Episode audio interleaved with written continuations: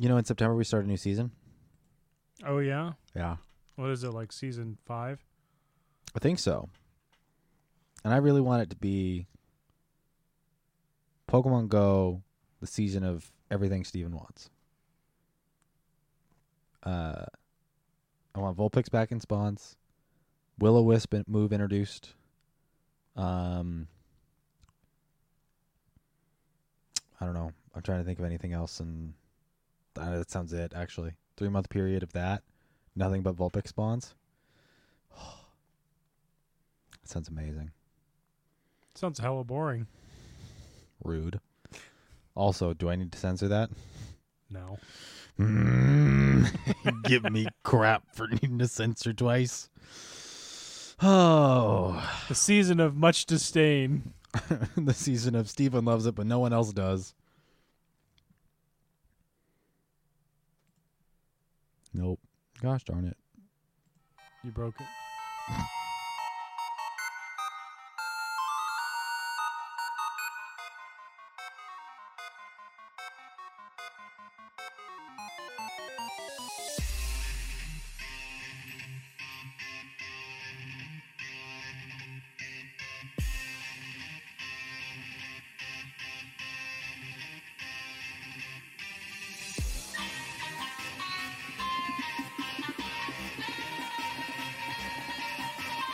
Bye, and the intro's still going. Welcome to a new episode of the Battle Science Podcast, a Pokemon Go PvP podcast where we talk about Pokemon Go PvP. I am one of your hosts, Steven, a k a. Boy in the Woods, joined, as always, by Jesse, a k a. Rocket Admin J. Hi. He's mid-yawn. And I'm mid-throat lozenge. That might tell you a little bit of what happened this weekend. Uh, it is the week of Friday, July 29th. Friday? twenty twenty-two. I mean, if this goes up. Dates and time are irrelevant. They're a human construct and they don't mean anything. I'm not late for work. You're late for work. I wasn't actually late for work today. Just in time. Slid right into the stand-up meeting. Right in time. Oh. Well, last this this last weekend was uh, GoFest. Neither Jesse nor I are dead, uh, nor have we ascended to godhood. So, you know, maybe, you know, pour one I'll out. I'll have for, to work on that. Pour one out for the possibilities that didn't happen. Um. Oh, I do also wish it was Friday bowling. I really wish it were Friday. Uh,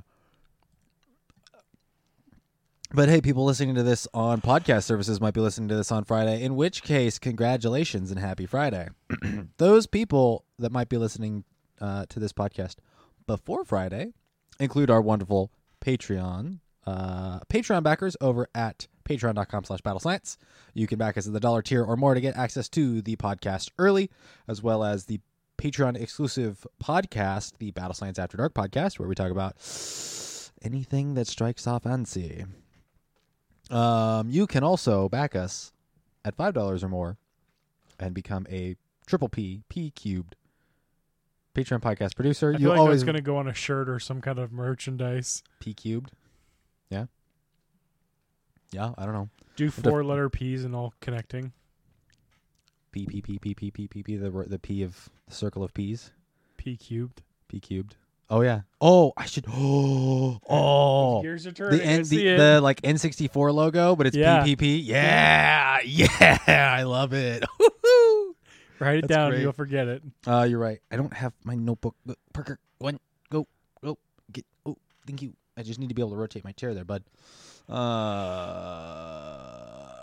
I need a. Just save a random N sixty-four logo on your desktop and you'll remember. Um.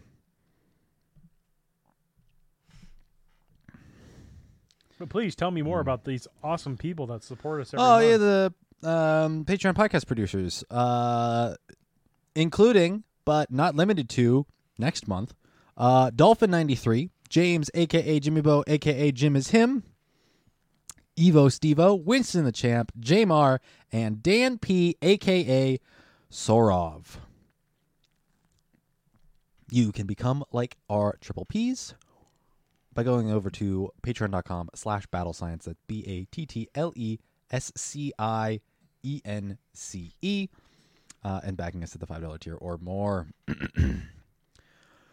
Or you could be listening to us regularly on either YouTube or podcast services around the globe when this podcast launches on Fridays at three o'clock in the morning Eastern.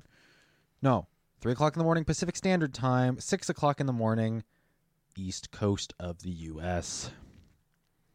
Um, yep, that one. We're going to screenshot. Thank you. And we're going to go back here. Ooh, ooh, ooh, ooh, ooh. sixty-two C P Meditate. Nice. Let me unplug my wireless charger so it doesn't just continuously heat my phone up to oblivion. I spent a lot of money on this phone. I'd rather not it become a pile of dust. You dig?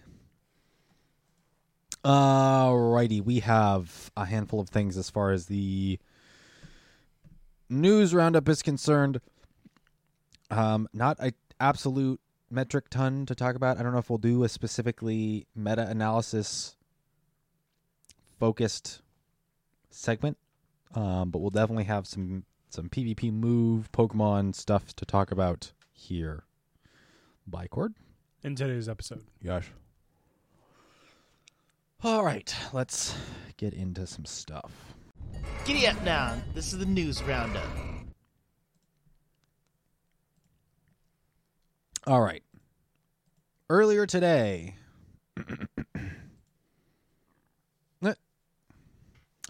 thank you for tuning in, Bowling Bacon. Have fun. All right. On the docket, as far as released today, August content update, Pokemon Go Fest Sapporo, and Pokemon Go Fest twenty twenty-two finale, Zacian and Zamazenta return to raids, the Bug Out event, and more. So Pokemon Go Fest twenty twenty-two continues with Pokemon Go Fest Sapporo. It is Sapporo, Japan. Um, give me one second. It is... Uh, where is...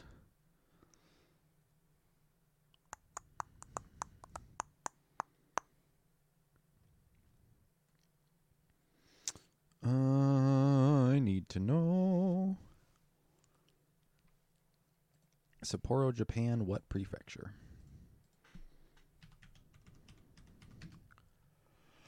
Or is Sapporo... Uh, let us see. What do you mean by prefecture? It's like state. Okay. But less, like, governmentally organized and separate than United States. The states are very separate in the U S. I guess it's more akin to counties. I was going to say, I think that sounds like a county. Yeah, it's more county than it is its own state. Um, let's see. Uh, oh, it is on... Ah, so Sapporo is the capital city of the Hokkaido Prefecture uh, in the Ishikari sub-prefecture. Uh, it is on the... Uh, Hokkaido, which is the northernmost, uh, largest city north of Tokyo, and the largest city on Hokkaido, the northernmost main island of the country. I see. Um, hmm. Fascinating. Uh, a little bit of a geographic lesson there. Uh, let's see here. So that is happening Friday, August fifth through August, uh, Sunday, August seventh. Um, so if you were not able to make it to the Seattle Go Fest, I imagine your benefits outside of the Sapporo Go Fest are going to be similar. You'll have specific, uh, raids that will be popping, um, an Ultra Unlock Challenge, and maybe a couple of specific Pokemon spawning to showcase uh, the Go Fest experience. And then on August twenty-seventh, which is, let me see, it might be a Saturday? Saturday, August twenty-seventh, the Pokemon Go Fest twenty twenty-two finale. Stay tuned for more details on the global finale event taking place on August twenty-seventh. It is a single day event not a two-day event. So mark your calendars. Make sure you have that day off. Uh, if you bought either a local community day or local GoFest pass or the uh, global GoFest pass, you'll have access to the GoFest finale event. With details yet to be released on that. Yeah. So we'll see what kind of spawns we get, what kind of raids we get, what kind of bonuses, uh, bonuses interesting narrative plotline things. Um, we'll have to wait and see what's going on there. Speculative that the three featured GoFest Ultra Beasts will be in raids. Supposedly. We'll have to wait and see. Yeah. Um, also, Shaman... We might she- see Shaman Skyform. We already got that. We got that as part of ah, GoFest. Right. But people that did the global Correct. got land form or regular form Shaman. They might have access. I, I would it's speculation. Tinfoil hats at the ready. Yep. Alrighty. August Community Day was also announced in between the last episode and this episode. Uh, Saturday, August thirteenth, twenty twenty-two, Galarian Zigzagoon, the tiny raccoon Pokemon, will be appearing in the wild. This will be one of the first times Galarian Zigzagoon will be spawning in the wild. That sounds right. It might have spawned like once more or once before in the if wild. If it did, it was for a very small event. Mm-hmm. Maybe a three-ish hour window. It was not a full day for sure. Um... That's going to be pretty cool. We'll talk a little bit more about that a little later on in the show. Sorry, as I shift the throat lozenge diff- around my mouth. To my knowledge, both uh, neither Jesse or I caught COVID uh, during GoFest, by the way. Um, I have a weird uh, throat bug. Not not bug, but like uh, throat mucus thing. I imagine is my body basically saying, yo, you haven't slept well in like three weeks. What are you doing? Stop it. Get some help. So stop it. Yep. Get some help. Exactly. So we'll uh I'll just have to wait and see how uh, how I'm feeling in the next couple days.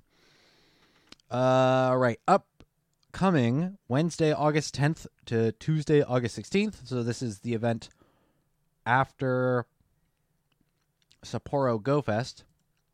Um, the next, what's the next event again? Uh, oh no, we'll talk about it. That's right.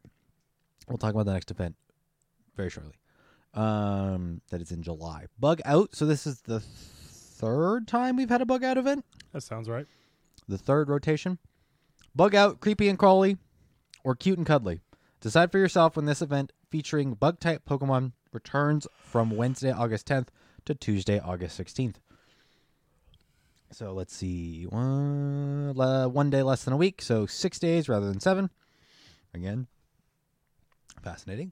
Um, I think we'll see Chargebug here. Vikavolt. Grubbin. Grubbin. Grubbin, Chargebug, and Vikavolt. Um... Because those have been showcased somewhere. Datamined.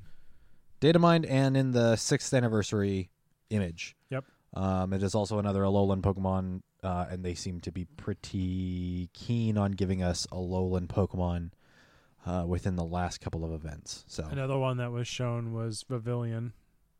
Right. Which is a bug evolution. It's that gen's Butterfree, more or less. Yep. The one uh, asterisk in that evolution line, though, is the Vivillon has twelve plus different vari- color variations. Yes.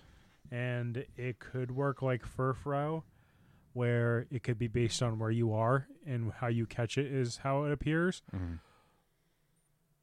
Sorry, let me take that back. It could be like Furfrow in the sense that you can change its appearance based on your location. But that doesn't make sense because Furfrow, you in the games, you can change its style based on which city you're in, mm-hmm. as far as like its coat. So I think with Vivillon, it's safe to say it'll be something where based on where you evolve it determines which appearance it takes on. Because it starts as a caterpillar. I forget its name. I think it's Scatterbug. It's either Scatterbug or Spupa. I don't remember which one.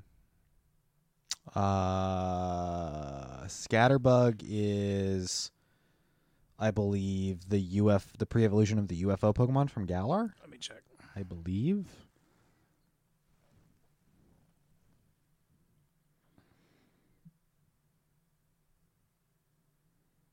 Um, if that's what you're looking for. It evolves from Spupa. Okay. And that's the butterfly? Second form. It's the Metapod form. Okay. No, it does evolve from Scatterbug. Okay, so Scatterbug, Spupa, and... Here's an image if you want to see real quick. That's okay. The Caterpie form. Okay. And then Spupa is the... this thing. Mm-hmm.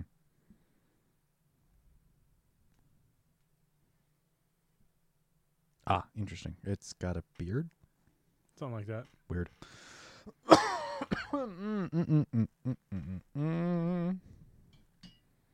But that's one that I think will also be part of the bug out event. Okay. Because it was also teased in the anniversary image. Mm-hmm. There is a small chance that that new N P C that has uh, an outfit that very much um, resembles a lot of the patterns and stuff from Vivillon shows up, but it'd be pretty quick. Quick turnaround? A quick turnaround as far as a new N P C, especially since we've only had uh, Ri for... Ri? Ri? Um, for a short while. So I, yeah, I guess.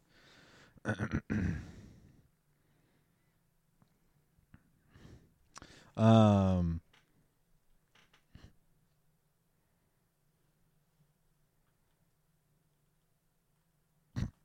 um, yes, bug out. Um, bugs are. Okay. Uh, oh, uh, Genesect will come back with a new drive. Yep. The uh, last one. The last one? Mm-hmm. We've Shell only... Drive is the last unreleased drive we have. We've only had like three. There's only five. Oh. We've had electric. Did we have water? Yep. So electric, water, ice, regular, and... I can tell you one second. Okay. Um... Uh, twenty twenty-two Pokemon World Championships event. Championships event. The twenty twenty-two Pokemon World Championships will feature Pokemon Go for the very first time, and we're holding an in-game celebration from Thursday, August eighteenth to Tuesday, August twenty-third, twenty twenty-two. You ready? Uh, maybe. Normal, shock, burn, chill, and douse. Okay. Are we getting the last one? Have yep, we had that's normal? The last drive, chill drive. We've gotten normal? Yeah. Ew. Okay. Um, not shiny. No. Uh, we don't really know what the World Championship event is, but mark your calendars, August eighteenth to Tuesday, August twenty-third. How nice would it be if they put the top performing Pokemon spawns in PvP? I mean, they could, but like, give us, give us the Stunfisk, give us the Nidoqueen, give us the Trev, give us the Walrein. That would be a bit excessive. Give us the Lickitung, more Lickitung. That would be very excessive. I mean, maybe, but like really excessive. Uh, don't forget, because there are multiple Pokemon Go Fest celebrations happening this year, trainers all over the world will have multiple chances to earn Ultra Unlock bonuses. Learn more here, and it's a hyperlink, and I'm not going to worry about going there. Uh, to see what else is happening in August, head over to Season of Go website. There's more stuff than what's there. Uh, have you absolutely... Have you updated this? No, you haven't. Why are you relinking? Uh, why are you linking because back to you, a page that doesn't get updated? Because you clicked on it. It gives them exactly what they want. What? Clicks? Interactions. Okay. Niantic clickbaited Steven. But it was sure, super effective. But sure, it's like if you see what else is happening. Oh, wait. Nothing else has been updated since. But this just went out today, so. No, nothing's been updated since the blog post for the Season of Go was released when the Season of Go was announced. What do you want me to say? I'm not a developer. I don't uh, just agree with me that this is ridiculous. Okay. Um, new anti-cheat ma- measures, new enforcement of our player guidelines and terms of services coming to all Niantic games, including Pokemon Go. Learn more in this note. You should click the note and tell me what it does. Uh, it's probably something to the effect of... Takes two Apache notes that were like a month old. We're banning you more. Uh, yep, June twenty-third, twenty twenty-two, an update on Niantic's gameplay policy enforcement. I was going to say I've been hearing a lot more a lot more talks of people getting banned uh, within the last month or so. So, yep, this is just an update saying we're banning people, I think. Don't don't be stupid. Play the game reasonably. Don't be Don't be cheating. uh featured Pokemon and raids. Following Pokemon will be appearing in raids throughout August. Palkia from Sunday, July twenty-third, J- July thirty-first to Wednesday, August tenth. Shiny Palkia. August tenth through August eighteenth. Genesect with an asterisk and question marks. Uh, asterisk during this period, Genesect will have a different drive than it's had in the past. Pokemon Go appearances. Stay tuned for more information. Um, probably going to have the chill drive um, by process of elimination. And then Thursday, August eighteenth to Wednesday, August thirty-first, Zacian and Zamazenta are being uh, put in raids. Uh, by the way, that is during the Worlds, and because they're the box legendaries for the most recent uh, T C, not T C G, V G C competitive game. Um, they, I, it makes sense that they're in raids. Um, these are supposedly the base forms, not their armored forms. Um, so, yes. Um, Let's sigh. Zacian, Zamazenta, non-shiny, non-armored base forms. I think it's... fairly, I can understand not releasing the shiny yet. The main series game just like literally got them a month ago. E- or no, it's been a couple months now. It's been a couple months. The code that you and I got a while ago, yeah, it's expired. It was like October, I think. It, it expired, and I never redeemed it. Neither did I. Okay. But the reason I think behind that also is, you know, for a fact everybody would immediately transfer these over to the mini games. Uh, yes, yeah, technically you can. That makes sense. Um, that does make me wonder how long they'll wait to make it a lot more common. Yeah, so, so I'm not, I mean, kind of sucks it's not their armored form, but that's definitely going to be a spike in competitive, especially if it's something like, uh... because they still haven't figured out what they're doing for Kyurem.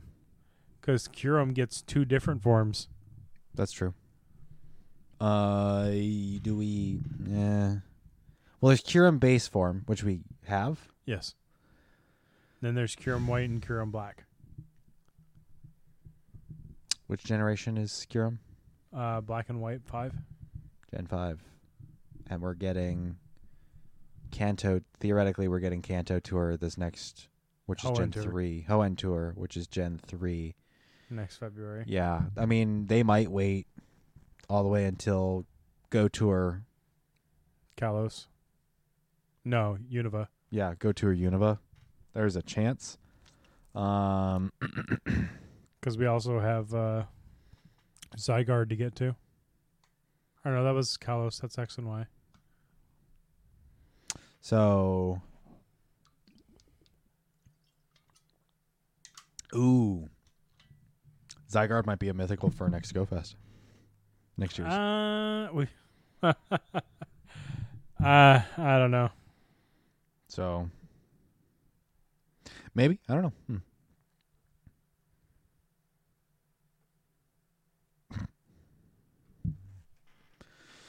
Um. Yeah, Zacian, Zamazenta. I imagine we don't get the shinies probably until we get armored forms of both of them and well, uh, special moves for both of them. That's the other thing I was going to mention too is what's the chance, what are the odds that they make it mechanically like a Mega Evolution? What do you mean? They're up, are powered up forms.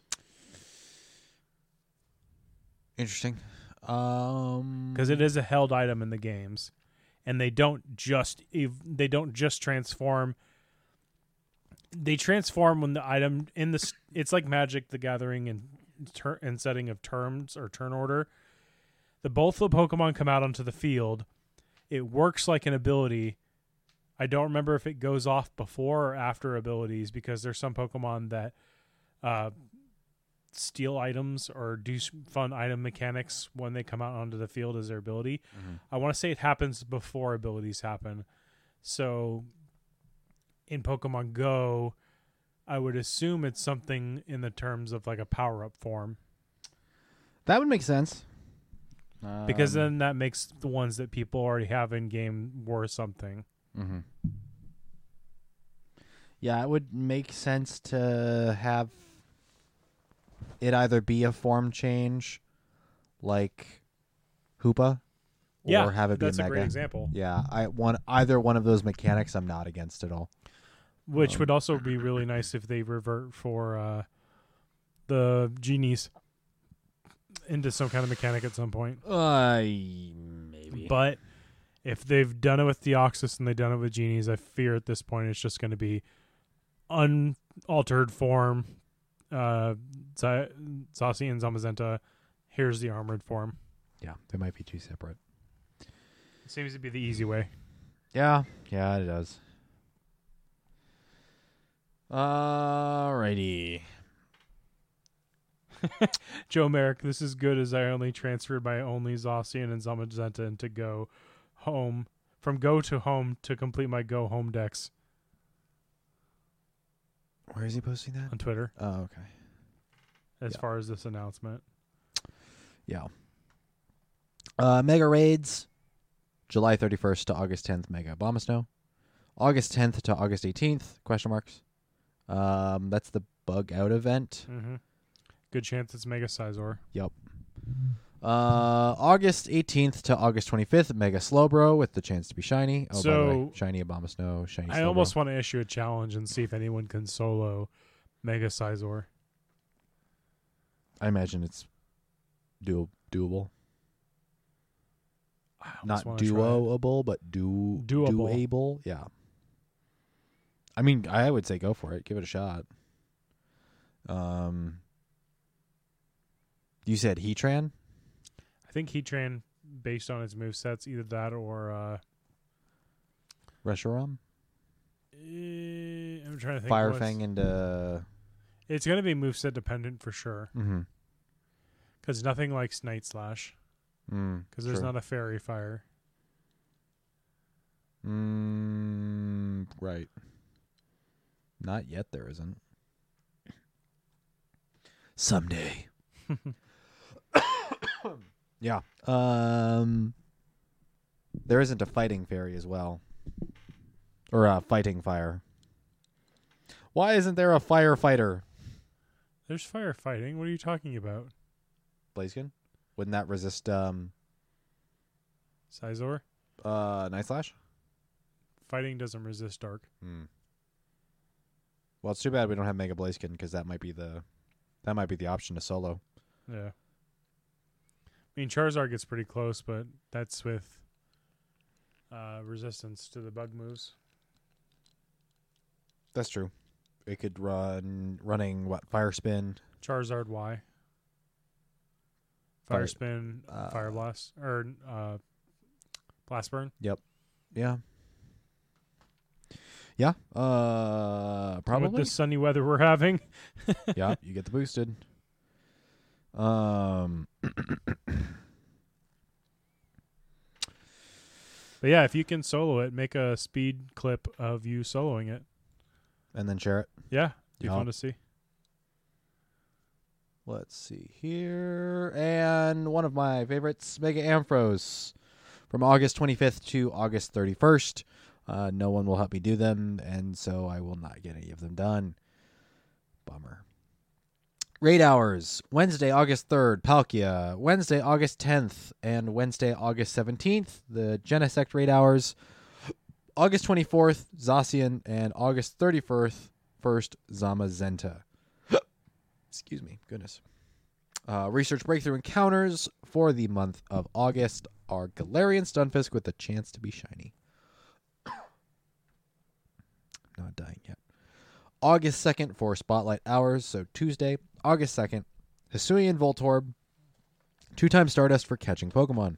August ninth, Nidoran, two times X P for catching Pokemon. Joltik, two times Candy for catching Pokemon. Uh, that sounds like a Meltan box to me. um, unless um, Galvantula is usable in Ultra League. It is. Okay. In which case you'll need all the candy you can get. So, I don't yeah. know. Maybe that's the spot.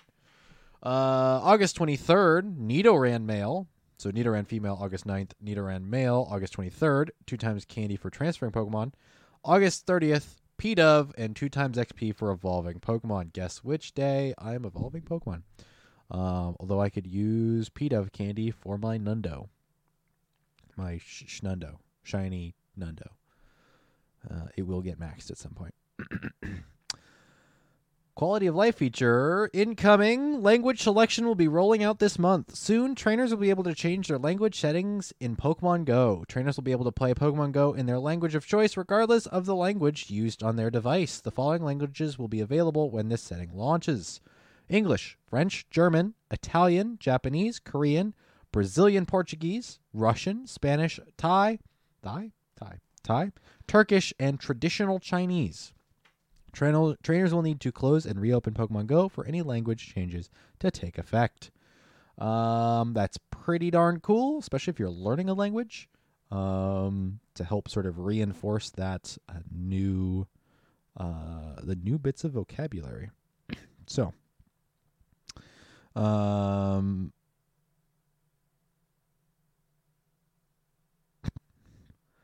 um. cool little quality of life thing that's taken a long time to come, but it's it's gonna it's gonna be here. So that's it for August. We'll have more details as events come, uh, particularly like very very soon into each event. Uh, they they are sealed tight as far as what's going on in each event up until like maybe three days before each event. So um, we'll have to wait and see the details there. Yesterday, we had a new feature rollout.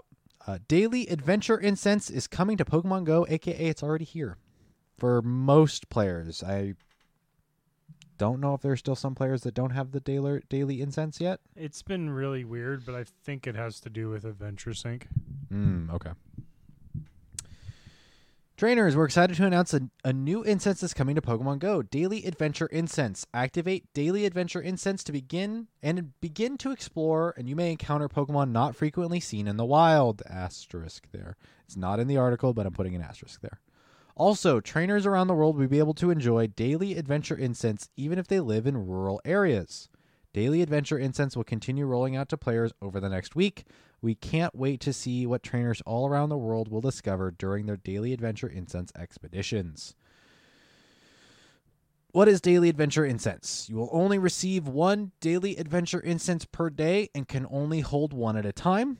Daily Adventure Incense lasts for fifteen minutes once activated. While exploring during this time, you may encounter Pokemon, Pokemon not frequently seen in the wild. So the one thing to note here, you have to be walking. Well, you have to be moving for the Daily Adventure Incense to be spawning Pokemon. Um, also, the asterisk of you may encounter Pokemon not frequently seen in the wild. You may see Pokemon not frequently spawn or not frequently seen in the wild during this season.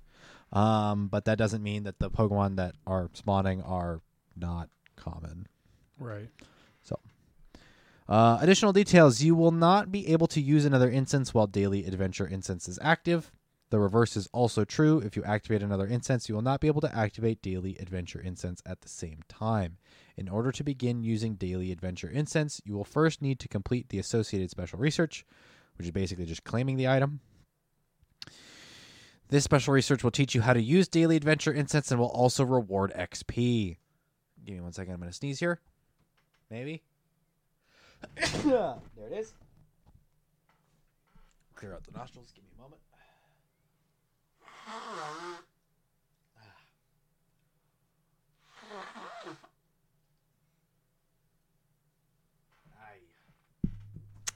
Much better.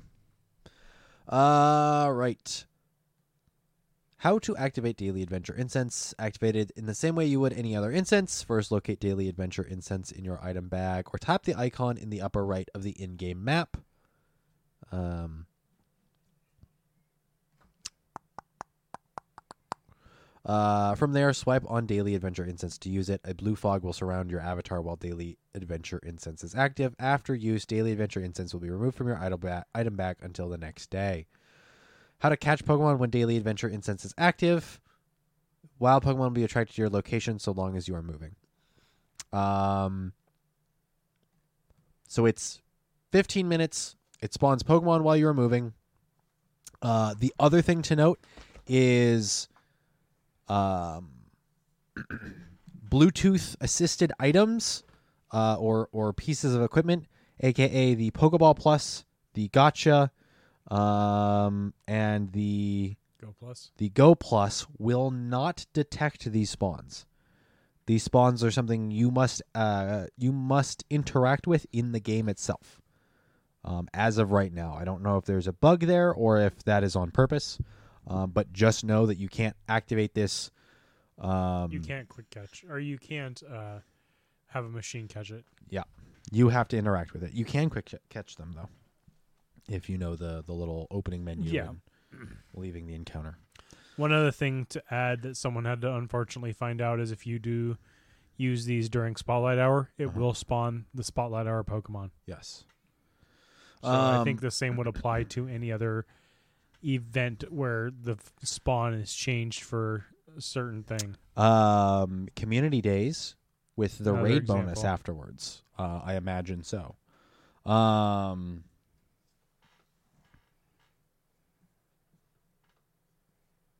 So, um, little the little um, what is it called? Adventure Incense um, icon will appear on the Pokemon as you're catching them. Um, you'll also get a little notification as far as the amount the amount of Pokemon and which Pokemon you caught with the Adventure Incense after the fact. Um. Um. Let's see. I took a picture of what I caught. Let me pull that up here. Screenshots here. I caught twenty-two, fifteen minutes. Um, the probably the rarest thing I caught here was a seal. Probably. The rest of this is all stuff that I've seen in the wild recently. Um, there were two Galarian Stunfisk, though, which aren't super common as far as spawns. Oh, um, I should say Spoink. Spoink is probably the most uncommon thing I've seen. Um, Spoink and Seal on my first Adventure Incense. Um, well, I, I'm doing these during dog walks in the evenings, so I've only done one so far. I will keep an eye out as far as what I see um, for mine. um, as well as the daily adventure incense and daily Pokeballs. Uh, if you have fewer, fewer than or exactly thirty Pokeballs, Great Balls, and Ultra Balls, you will receive thirty Pokeballs when you activate daily adventure incense.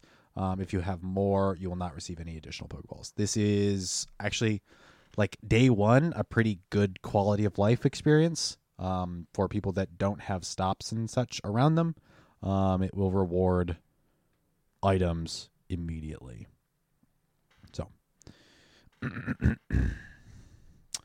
um, there are reports uh, and confirmation that the Galarian forms of the legendary birds, so Galarian Articuno, uh, Zapdos, and Moltres, um, are spawning off of this adventure incense. Um, their spawn rate is, what were you saying? Point so three? Their spawn rate is, I don't know if they've cracked on the spawn rate, uh-huh. but the flea rate is ninety percent. Okay, so they are akin to what it was with the Johto Tour and the legendary beasts. Mm-hmm. Um, they are very much likely to flee. Um, their C P and level seems to vary pretty drastically. Um, so there is a chance you can see a sub Great League, sub fifteen hundred C P. Of the birds, as well as over twenty two thousand. I, uh, I don't remember. A little under Ultra League. Yeah, a little under Ultra League um, for the Galarian Birds. One thing to take note here is that the all lose their elemental typing mm-hmm. and pick up Articuno gets Psychic, mm-hmm. Zapdos gets Fighting, mm-hmm. Moltres gets Dark. Yeah.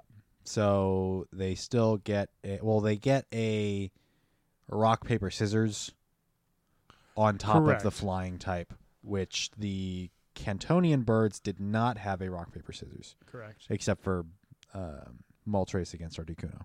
Yeah. Though technically Zapdos is super effective against both of them because like the electric versus flying.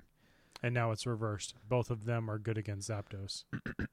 uh, because it's fighting. That's true because it's fighting. It's neutral.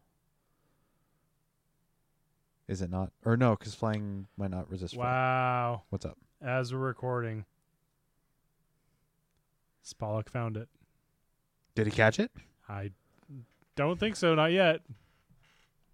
Is he? It's posting on the Discord? No, he just D M'd me. Oh. Oh, Spalak right here. Our friend had one. He didn't catch it, but he screenshot it. Oh, okay. Okay. So he sent a uh, copy of the picture. Okay. So Spalak saw it, didn't catch it. Or Spalak's friend saw it, didn't non-weather catch boosted it. twenty-three eighty-five. Holy. That's insane. It's huge. What's more um, insane is that Pokeball count. one thousand Pokeballs. Whoo. Jealous. Um...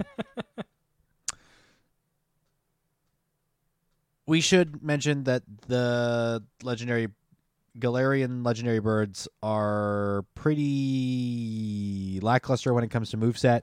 Yep. Also, they're legendary, so their stats are jacked up, which makes them suboptimal for Great League um, and okay for Ultra and Master. Um, the one takeaway is they all have different fast moves, but two of the three of their charge moves are the same across the board in Ancient Power or Brave Bird. Yep. Um, Zapdos seems to be the optimal one out of the three with counter. Yep. Unfortunately, if um, Moltres got Snarl, which I don't know if it has in the main games. Let me. I'm not sure. Let me pull it up. Tesserabii, like I very much like to do.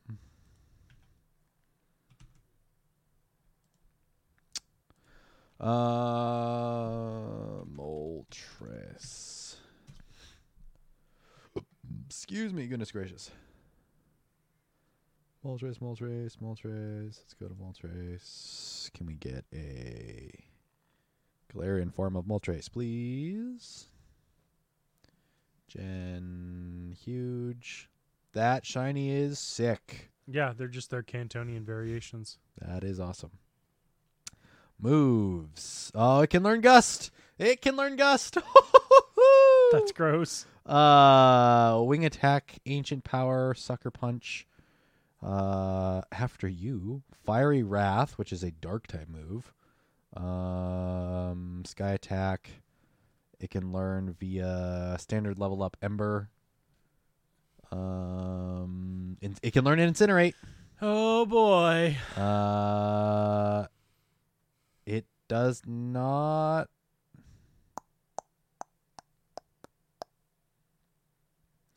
It does not look like it can re- learn Snarl. Snarl, though it does learn Payback via T M. Nope, via T M it can learn Snarl, and it has Payback as default. And Payback it learns via T M in the main series games. So. There's a chance. There's a chance. Oh, oops. Let me let me correct myself because there's actually Ida or um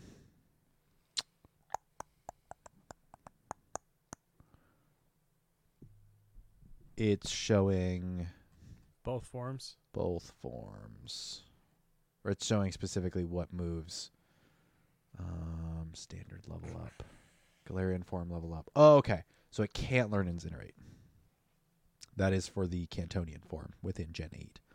Um, but it does learn Snarl via T M,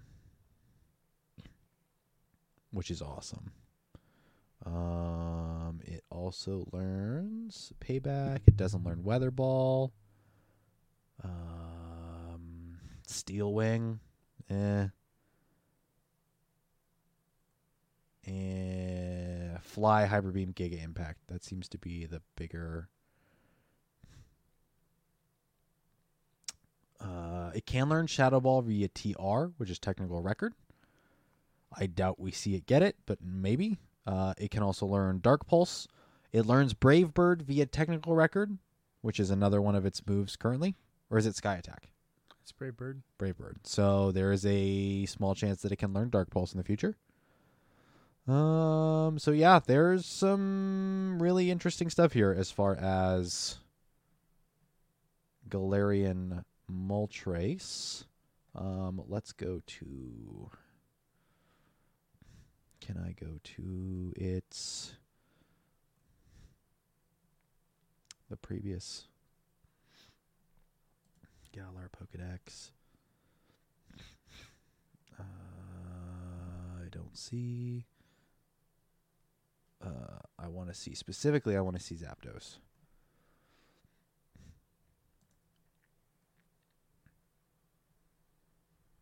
Because I want to see what else, as far as fighting type moves, it gets. So Rock Smash, Brick Break, Quick Guard, Thunderous Kick, interesting. Uh, counter, Close Combat, which it learns here. Um, let's see, let's see, let's see. Ancient Power via Standard Level Up. Nope, that's Standard Level Up for the Kanto form. Hmm.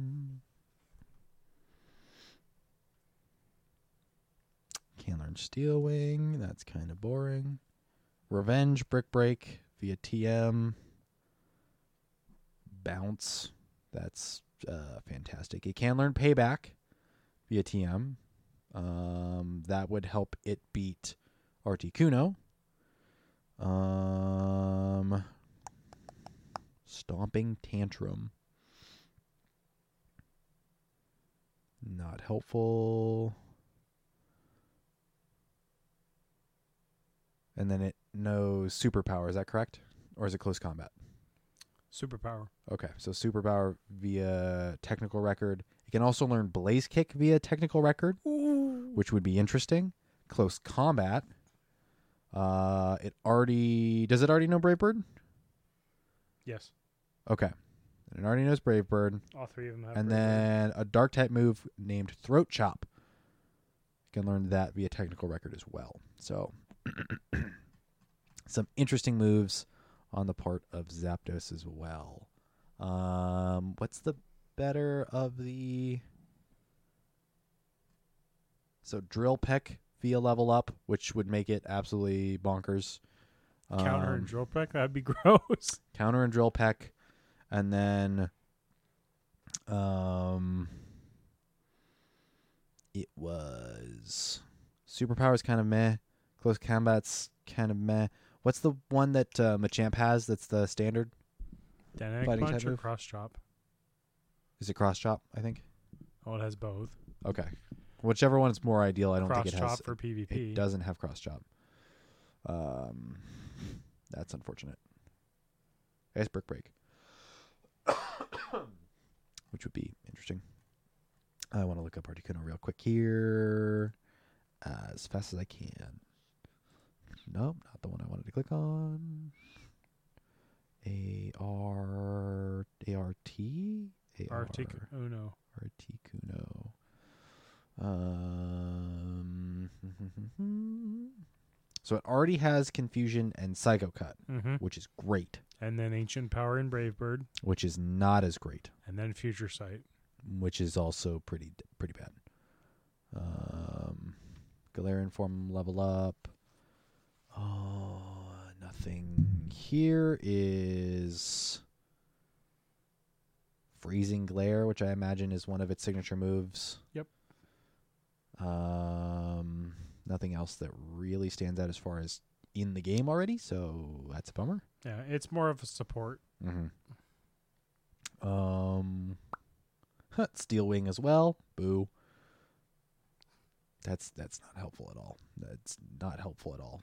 Um, yep, there's a couple of its uh, support moves.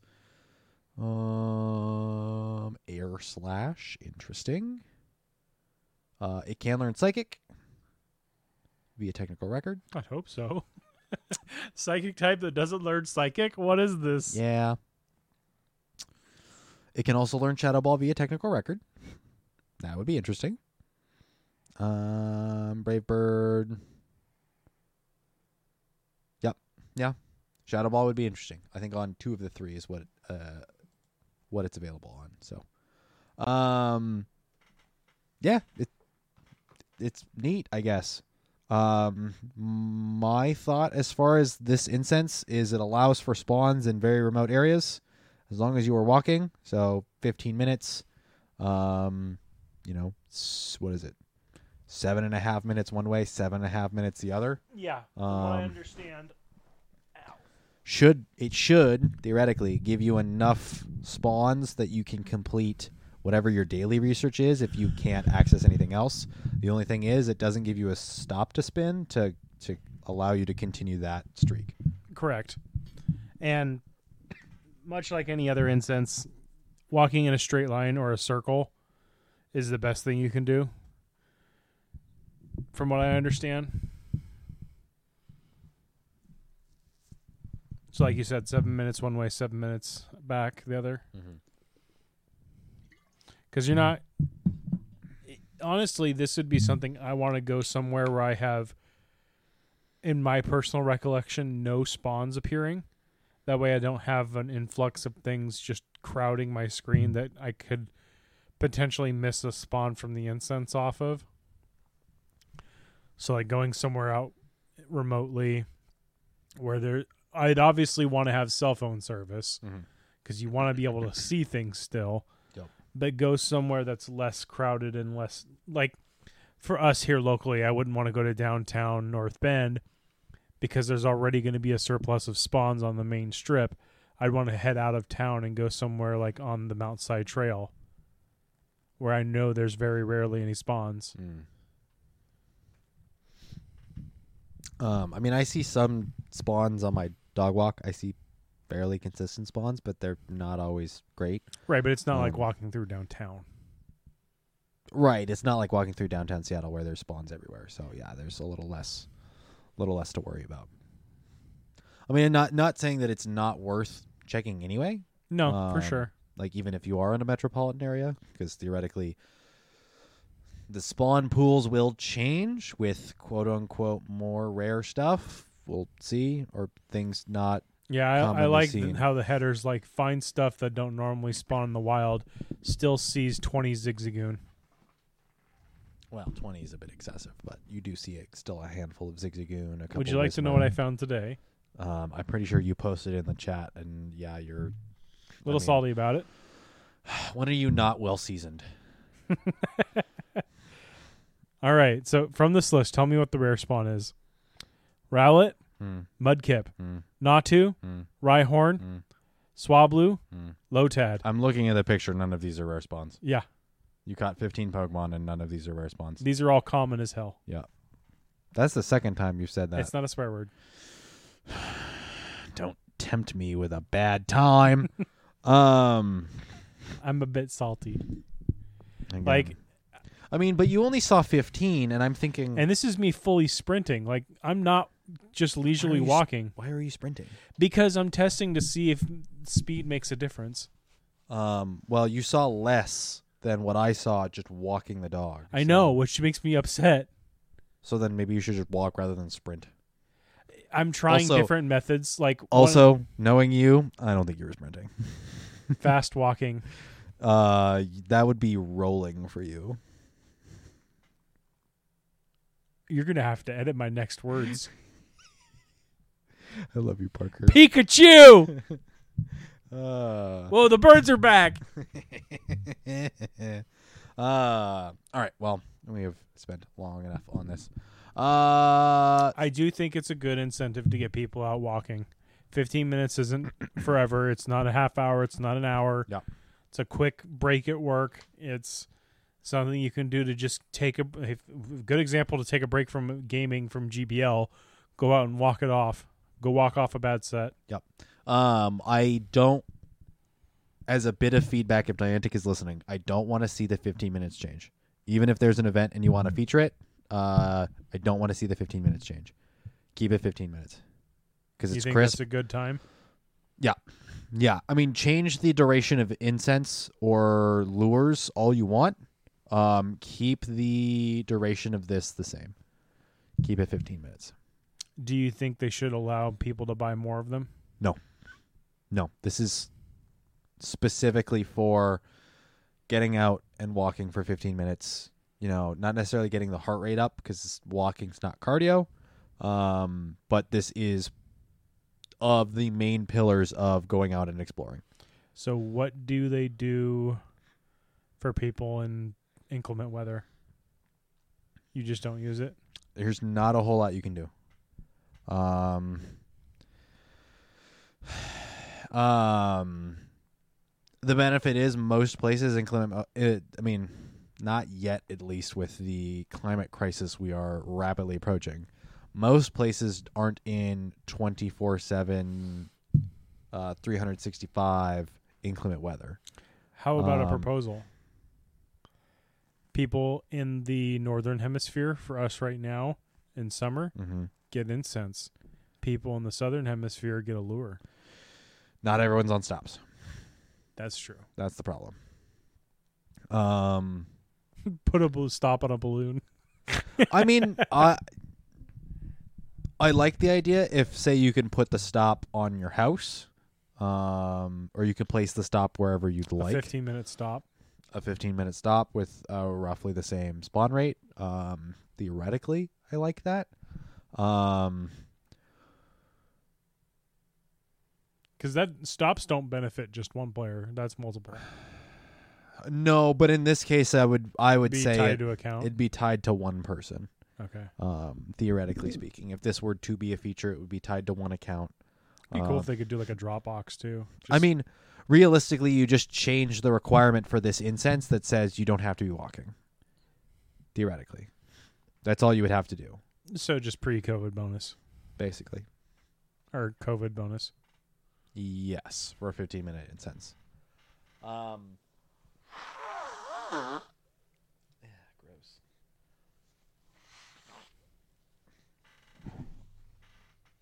Probably just a sinus thing, cold.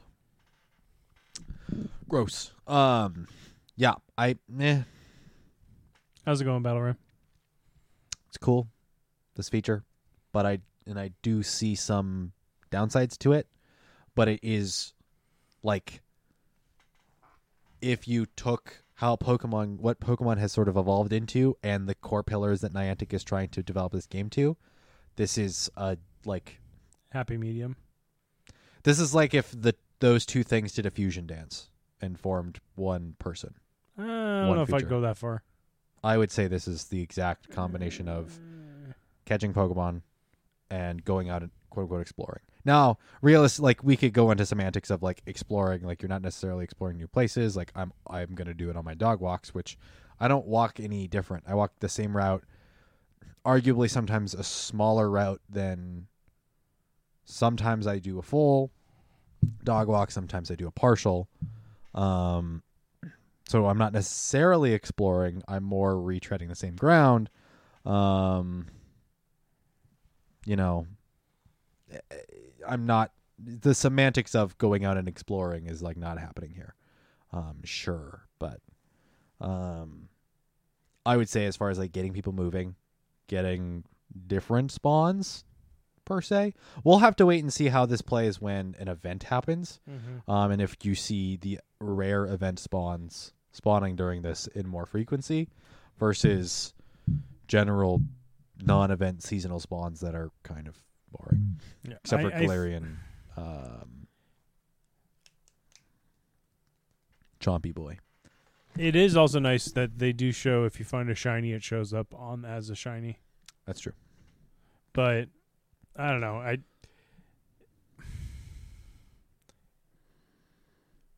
I would consider something like Vulpix a rare spawn with how they've been treating it lately. I don't think it's in the spawn pool period here. So I think that's why I won't see it here. Oh, uh, someone from the Issaquah group did post on the, uh, let me grab it here, the Sylph Road findings mm. for the spawn pool. Oh, okay. of what's coming from these. Are you ready? As far as evolutions, mm-hmm. you have Luxray, Gengar, Alakazam, Houndoom, Hariyama, Venusaur, Flygon, Machamp, Ampharos. These are all things people have seen. Mm-hmm. Combuskin, Charizard, Blastoise, Gyarados, Mamoswine, Cascoon, Zweilious, Amistar, Metagross, Swampert, Primeape, Clefable, Talonflame, Abomasnow, Rhyperior, Toxicroak, Silcoon, Gabite, Gardevoir, Shiftry, Beware, Rapidash, Fortress, Aggron, Slacking, Altaria, Wigglytuff, Jumpluff, Lampinant, Dugong, Alolan, Sandslash, Dragonite, and Pidgeot. Those are the rare evolution spawns.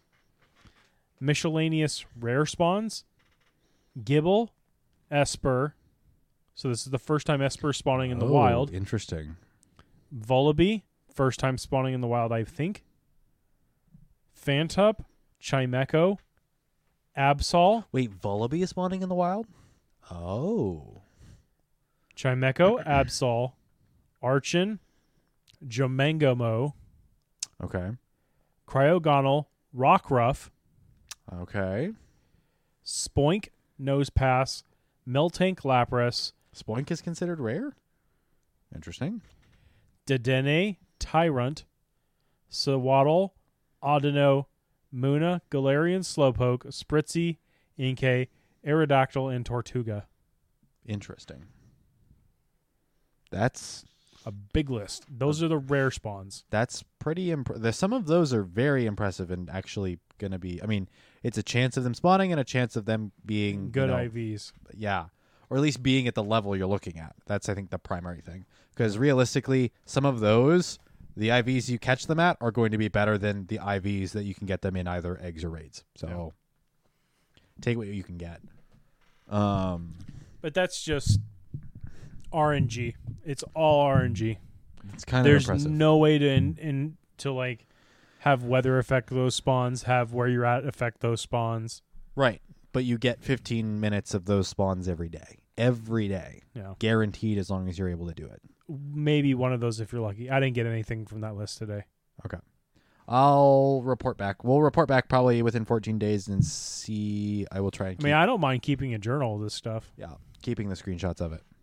Because they allow you to. Mm-hmm. They're like, hey, share this stuff that you caught. Yeah. Oh, trust me, buddy. I'm going to share. Uh, share it straight to the recycling bin. Jesus. All Zap! Right. Step back in time with the Hisuian Discoveries event. Uh, They're not spawning in the wild, but they're good. Can Ooh. Be. Well, they're also not evolving just yet. But what? Comments from uh, Balaram. Also, don't be riding in the car with the Adventure Incense. Only caught one of four Pokemon with Golden Raz and Ultra Ball Great Throws. They had a Venusaur, but it ran. Yes, if you're driving at highway speeds, things will instantly run because it recognizes the speed in which you're traveling. Yeah, that's yeah. unfortunate, but I mean, that's learning experience. Yeah. Um, you're going to want to be, if you're in the car, your car will want to be traveling less than twenty miles an hour. You as a passenger. Wink. The vehicle will want to be traveling less than twenty, twenty miles an hour. Um, theoretically, you can do this while biking. Uh, don't don't hurt yourself. Bike while distracted, it is dangerous.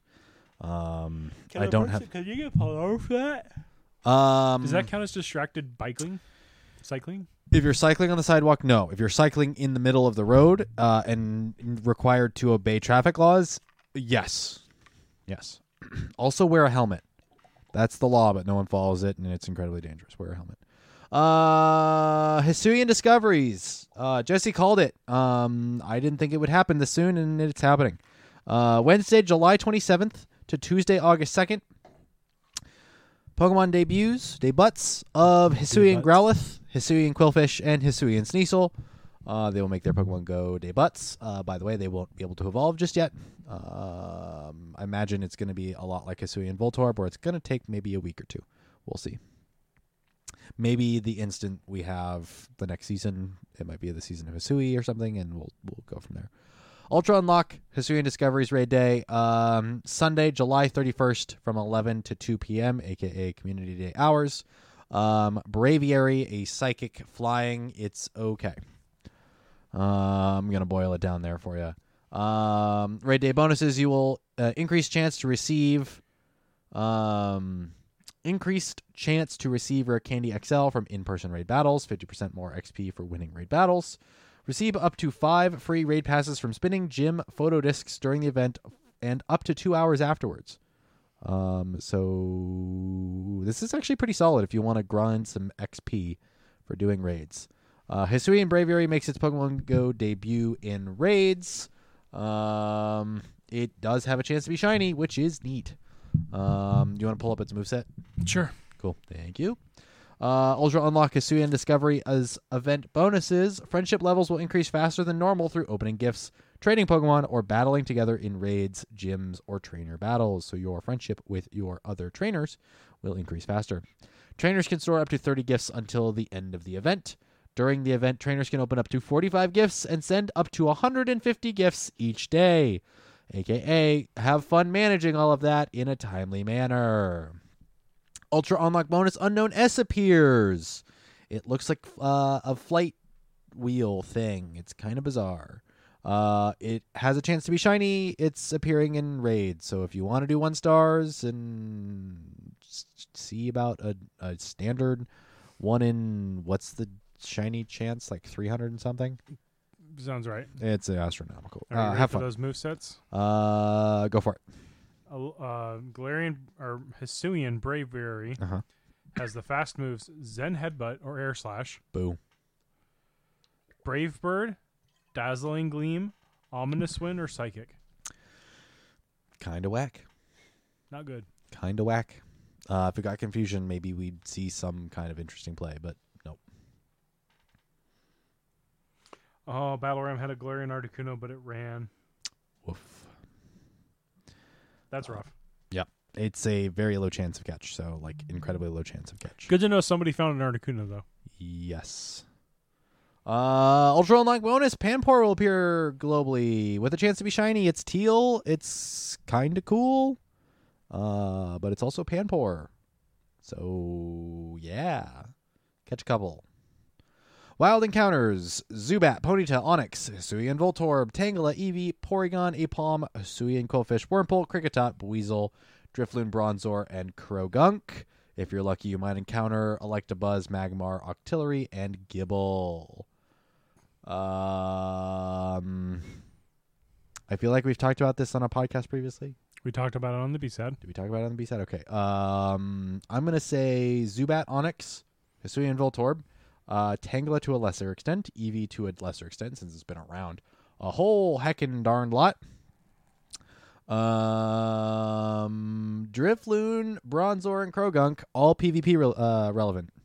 Catch some. And Gibble. Uh, Octillery is incredibly spicy if you feel like it. Uh, Electabuzz and Magmar's evolutions are also spicy in Ultra League if you're feeling up for that. They're also good non-legendary raiders. Yeah, they're all right. Uh, uh, this is also the only one of the few options you can find for Hisuian Quillfish.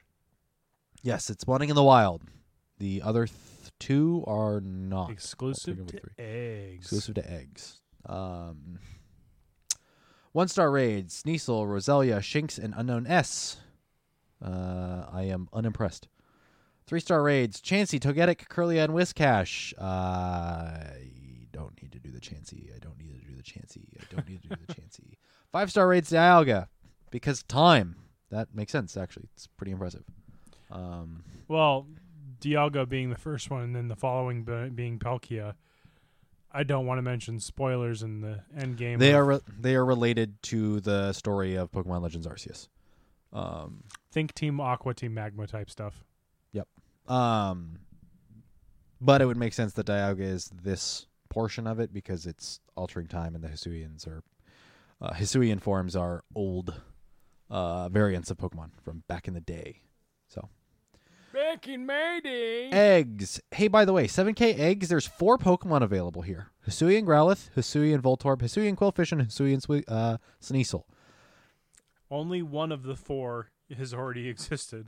Yes, and one of uh, two of the four are spawning in the wild. Um, so Hisuian Growlithe and Hisuian Sneasel are making their debuts. They are exclusive to raids. The interesting thing is, as of this article, they are all the same rarity at a, a one egg rarity. Um, so theoretically, you have a one in four chance of hatching each of these. Again, theoretically, they don't publish the numbers here. They're just saying that they're going to be common. Um, there are no other egg spawns here. So realistically, if you're going to stock up and clear out your event eggs or two Ks or whatever have you, this is a good chance to do that. But just remember to not spend stops until you open gifts. Yeah.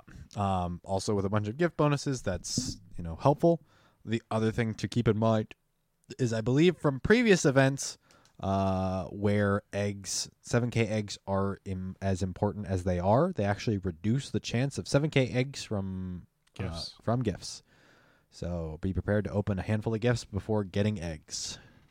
And if you can, try to get ones that are at a distance from you for your locals to trade with. Mm-hmm. Potentially get a chance to get lucky. Uh, field, research, task encounters. There's a lot of them here. Uh, the following Pokemon will be ab- uh, available to encounter when you complete field research tasks. Uh, Clefairy, Paris, Psyduck, Magnemite, Cyndaquil, Sneasel, Remoraid, Mantine, Shinx, Plant Co- Cloak Burmy, Sand Cloak Burmy, Trash Cloak Burmy, Oshawott, Petalil, and Rowlet. How much you want to bet the Burmy research is the same and it's just a chance at one of the three? Hatch seven eggs.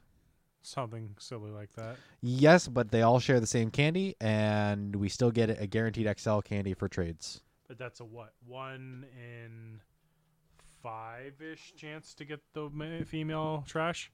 Oh, to get female? Sure. But you're still looking for a lower I V, so you need to trade it anyway? Yeah. I'm more stressed about... or. It's more important to me to be getting the candy first. Correct. Than getting the Pokemon or uh, getting the right, uh, getting the female with a the, better uh, guaranteed X L with trade. Exactly. During the season, now is the time to get them and get go. Get them and trade. Get all that you need for X L candy and trade them, because the trades guarantee an X L candy for that Pokemon. Yep. So. Um, that is going to be my goal here. Uh, if I can uh, muster up the energy to go play this event. Uh, collection challenges, event-themed collection challenges are coming soon. Complete them to receive rewards of X P, Stardust, and an incubator. Makes sense. Hisui Cup. Celebrate Hisui by battling in the Go Battle League using Pokemon from the Hisui region. Pokemon must be at or below fifteen hundred C P to enter. Only Pokemon first discovered in the Hisui region or Pokemon with a Pokedex number from three hundred eighty-seven to four hundred ninety-three will be allowed. Um, I have not checked P V Pokemon. Also known as Ho- Hoenn. Yes. Or sorry, um, Sinnoh. Rankings. It's Sinnoh Cup Hisui. Version two Electric Boogaloo. Uh, Lucario, Pachirisu, Bast- Bastiodon, Sneasler. Uh, even though that's not guaranteed as far as evolution. So Sneasler is ranked four. Though it's not guaranteed to be in the game. Abomasnow, Drapion, Abomasnow, Shadow, Cresselia, Electrode, Hisuian, which is in the game, Munchlax, Lickalicky, Luxray Shadow, Gastrodon, Frostlass, Magnezone, Electivire, Wormadam Trash, Toxicroak, Magnezone, Luxray. There's some electric types, there's some fighters, and there is some other interesting stuff. So the Bastiodon Cup it is. I'm interested. I'm down to play a couple sets of this. Uh, I aim to play a little bit on Thursday evening and doing a um, Steven Sports Bot, because there's a whole lot of sports news um, to talk about that I want to talk about. So, Parker, no, not right now. Lay down. Lay down for me, bud. Um... Is that all of it? Mm, almost. Hisui Cup. So that's an interesting sort of twist. Again, they haven't announced that the evolutions of Growlithe, um, Quillfish, and Sneasel are being released. There is a chance, but again, no confirmation. So that will sort of change how the PvP sort of shakes up. So, Galarian Zigzagoon, set your calendars for Saturday, August thirteenth, uh, from eleven a.m. to two p.m. local. Uh, Galarian Zigzagoon will be spawning in the wild. Obstagoon will get the move Obstruct. Um, in trainer battles, it is a fifteen power and guaranteed to increase the user's defense and lower the opponent's defense. Uh, we don't know what the energy requirement is, so we will wait to do a further uh, deep dive on this until we get more information. Um, should be cool. Um, yes. Okay, the big bad topic that we are both recovering from at this point. Um, Pokemon Go Fest Seattle. If you want to have it be as epic as Jesse said. Um, the article that was posted today, today, July twenty-sixth, twenty twenty-two. Thanks for an awesome Pokemon Go Fest Seattle. Trainers, thank you so much for joining the second in-person Pokemon Go Fest event of the year. This past weekend, tons of trainers gathered to explore Seattle Center and the wider wider city of Seattle. Here's just a small sample of what they accomplished. Trainers caught over seventeen million Pokemon. Trainers collectively explored over six hundred eighteen thousand kilometers. Using Campfire, trainers lit over Uh, fifty-seven thousand total flares to signal new- to nearby players where to find some fun. Four real-world habitats came to life at Seattle Center: Cloud Sanctuary, The Oasis, Dreamy Mindscape, and Electric Garden, each featuring themed Pokemon and a collection challenge. Amidst all this exploring, trainers made new friends, battled, took commemor- commemorative photos, participated in giveaways, picked up merch, met notable trainers, and learned about the Pokemon trading card game at the Discovery Lab. Some even got special photos with Pikachu and Eevee. Shadowed by Seattle's iconic Space Needle, trainers joined Rhi in investigating the Ultra Wormholes, and the Ultra Beast Buzzswole made its Pokemon Go debut. Um, yes, this Pokemon in, or this image in the middle is of famed Seattle Seahawk uh, Richard Sherman. Um, safety? That sounds right. Was his position, I believe. Um, that or corner? Cornerback? Um, at the Battle Arena. Uh, all right. At the same time, trainers around the globe worked to complete twenty million raids. Their efforts unlocked some amazing bonuses, including Ultra Unlock History and Discoveries and Ultra Unlock History and Discoveries Raid Day. From the global event back in June to Berlin, Berlin, and now Seattle, Pokemon Go Fest twenty twenty-two has been nothing short of incredible. It wouldn't have been possible without you. Seeing so many enthusiastic trainers across these events remind us how grateful we are to have such an amazing community. The celebration continues with Pokemon Go Fest Sapporo and our worldwide Pokemon Go Fest twenty twenty-two finale event on Saturday, uh, August twenty-seventh from ten a.m. to six p.m. local time. Uh, I can't mute this immediately, so I might play it in the background. Um, thoughts on Go Fest? Jesse. So I think we should start with Friday. Just go day by day. Uh, For us personally. We got off work and we packed. Yep. And we left. Yep. Uh, we dropped stuff off at the event or at the the P V P venue. So for those of you that listened to the last episode of the Battle, Battle Science podcast, we were planning on doing the pub crawl on Saturday. That was until last Friday when Go Stadium announced that there would be a P V P tournament on Saturday night at right about the same time as the pub crawl. We volunteered. Uh, I've, I volunteered to help, basically. Um, I said I would be helping. Um, so I packed up all of my gear, like I originally thought I would be, but for our event, and then that wasn't going to happen, and so I wasn't going to pack up my gear, and then and then I packed up my gear. We threw it in the car. We drove down. Dropped it off at the venue. The About six p.m.? Uh, yes. Yeah, because by the time we got to the hotel, Go Fest was done. The standard hours for Go Fest were done. Yes. Because there were extended hours because of login issues. Correct. of course. Um, par for the course, and the course being golf, and the par being six. Golf joke. Um, four. Um, the venue was uh, Tabletop, Tabletop Village. Village in Seattle. Um, the what I liked to call it to people, the Cheeks End of the International District in yeah. in Seattle. Um, so like right up against the freeway. Uh, uh, yeah, that, it's right there under the underpass if you think about it. Basically underneath the underpass it, on I five. Yep. Uh, in in the International District, so blocks away from the Wajimaya, uh, walking distance, which was cool. So you and I Saturday went and got some food at a, the Wajimaya food court. But um, on Friday we unpacked everything. Uh-huh. Staff there was very helpful in letting us store our stuff there. Yeah. Yeah, they they asked us a lot of questions that we were we were like, we have to defer to somebody else. We are we we don't have we don't have any, any answers for you. Yeah, um, they're like, what is it? What do you do? Yeah, uh, we stream. We tap our phones.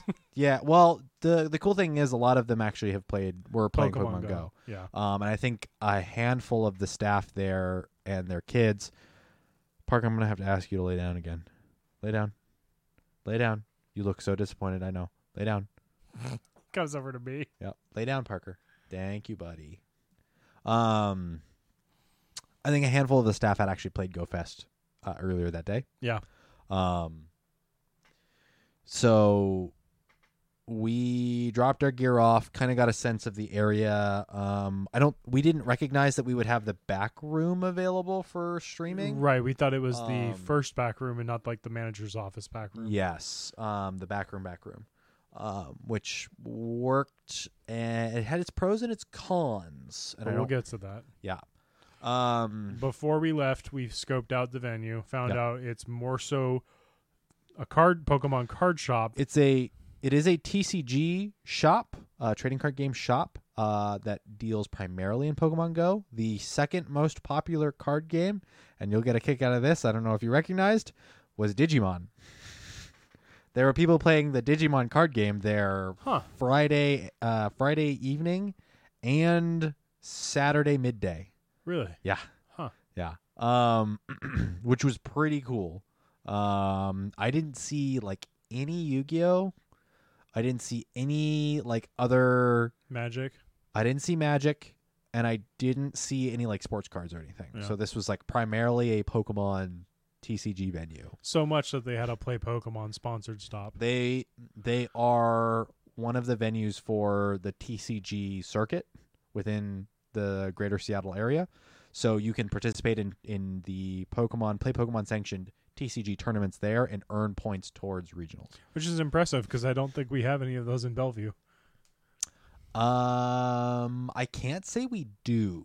Um, it would be interesting. If anything, to... it would have been Uncle's. It would have been Uncle's, but I don't think that I don't think any of the Uncle's games have partnered with Play Pokemon. No. Um, I. Th- Somebody correct us if we're wrong. Yeah, yeah. The couple of Uncle's I've been in, all of which I think are closed at this point. Um, I think the only one oof. that would count would be Redmond. Which one was in Redmond? In the mall. Um. I'll refresh my. We memory. went there for the Kamigawa set. Oh, yes. I don't... I've never seen any Play Pokemon signage or anything there. No. Yeah. So um, I, I'm pretty darn sure it's like a requirement for Uncle's games to be part of the M T G uh, Magic the Gathering, like professional circuit, quote-unquote professional circuit, so you earn points and have your M T G account or whatever. Um, so your results are on the leaderboard or whatever. Um, but I don't think I've ever seen any of the Uncle's for the games for po- Play Pokemon.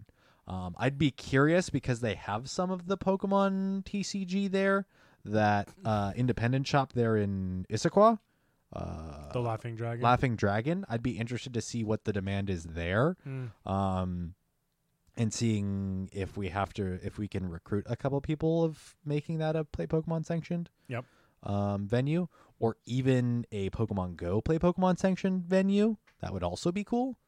Um, But we met with a couple of the people that work there mm-hmm. Friday night, mm-hmm. um, helped unload our stuff, and then we did a little shopping. Mm-hmm. You found something really interesting. I don't have it with me. I found they had a, I don't, it's not graded, so I don't know like how super fancy special it is. Um, it is a full art, full hollow, uh, Japanese print of the Candela trainer card. It's from the, the rainbow card. Yes, of the Pokemon Go T C G set. Um, so it's basically the same card art that you get for getting the Team Valor set, but the Team Valor set is a full art hollow and not full art hollow rainbow. Um, this was the full art hollow mm-hmm. rainbow. And they only wanted ten dollars for it. So I immediately pulled out ten dollars. Um, that was something I wanted to see about getting a couple of the Japanese packs of the T C G, the Pokemon Go T C G set. Um, they sold out immediately in a couple of locations that I would normally buy, um, buy such and import. Um, speaking of which, I have a massive box I should show you from uh, one of the places I, I get uh, merch from.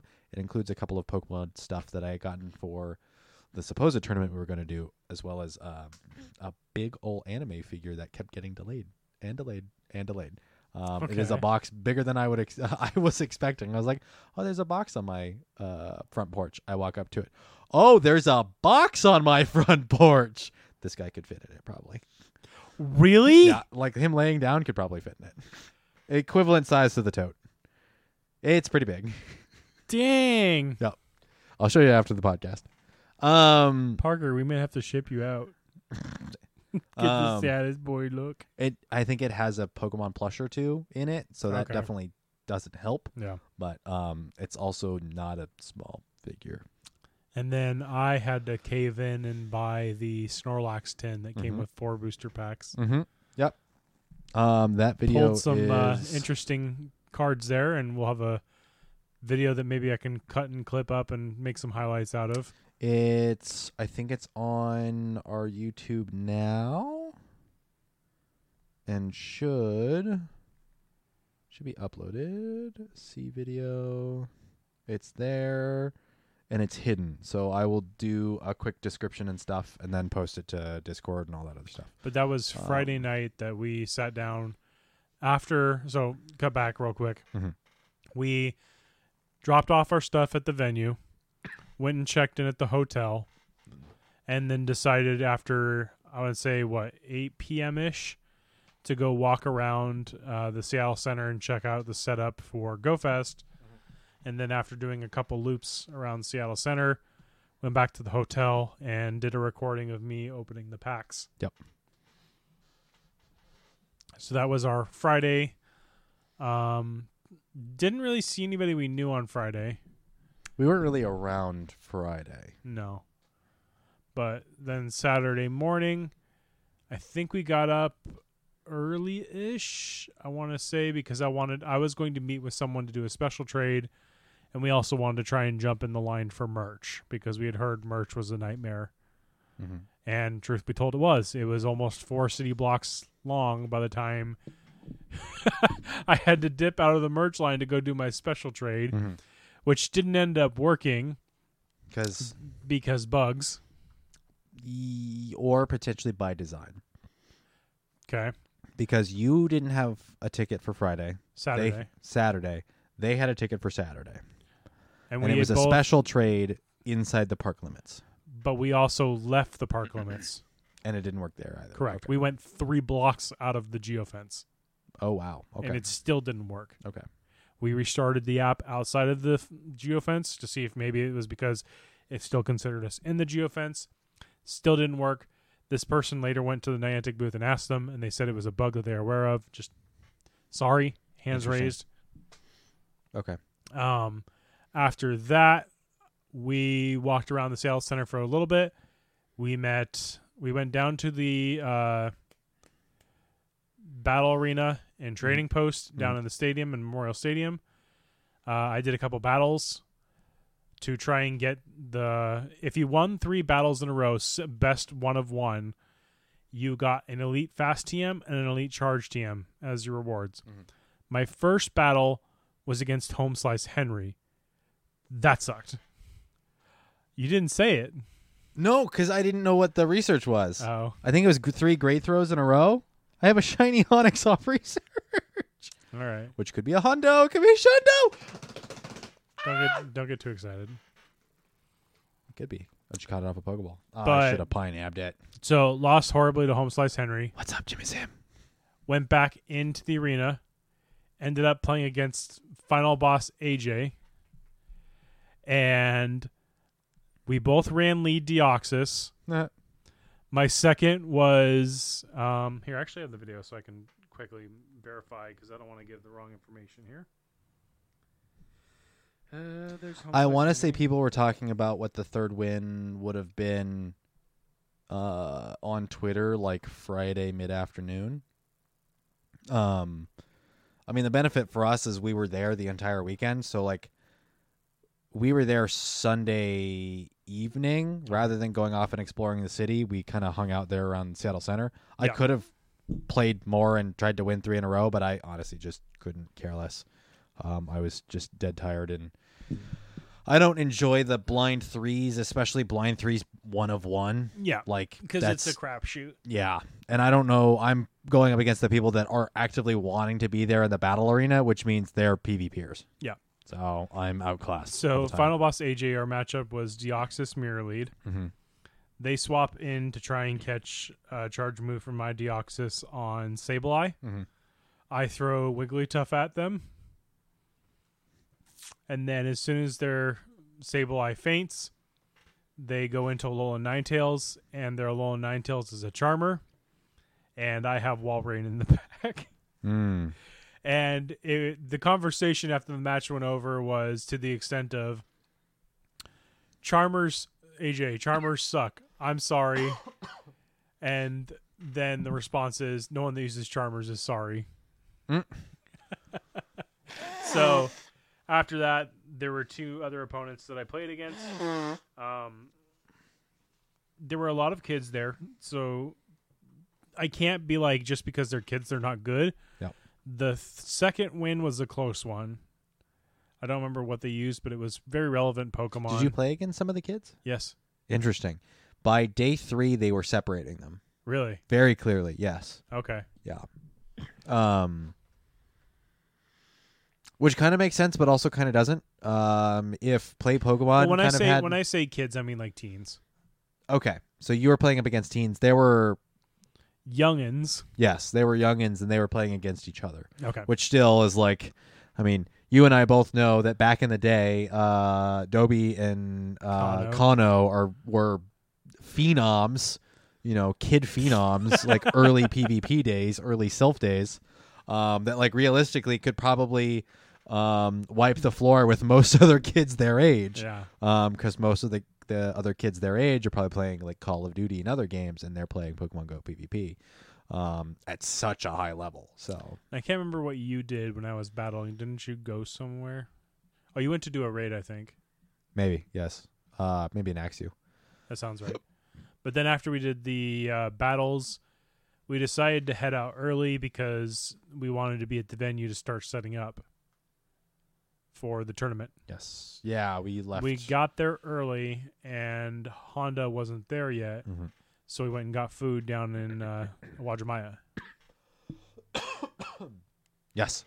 Um, Which, awesome store if you're down in the International District in Seattle. If you haven't been to an Wajimaya before, there's a handful, a handful around the greater Seattle area. I think there's probably some along the West Coast as well, further down, um, but I couldn't tell you for sure. Awesome store to just check out. Yeah. Yeah, so the one in the one in downtown Seattle uh, in the International District it ha- is um, basically it's a grocery store with a lot of Japanese products. Um, so one of my favorite things to go down um, to either the one in Seattle or the one in Bellevue Um, is to go get, um, what are they called? I don't know what they're called. They're like uh, mochi uh, rice ball things. Um, so it's like a uh, mochi paste thing. Oh, the donuts? They're kind of like, they're, they're not donuts per se. They're soft, stretchy. Um, they're usually served cold, at least the ones that I get. Um, and the ones I get are filled with a red bean paste. Um, Isn't that just mochi? I I guess so. It's not the green stuff.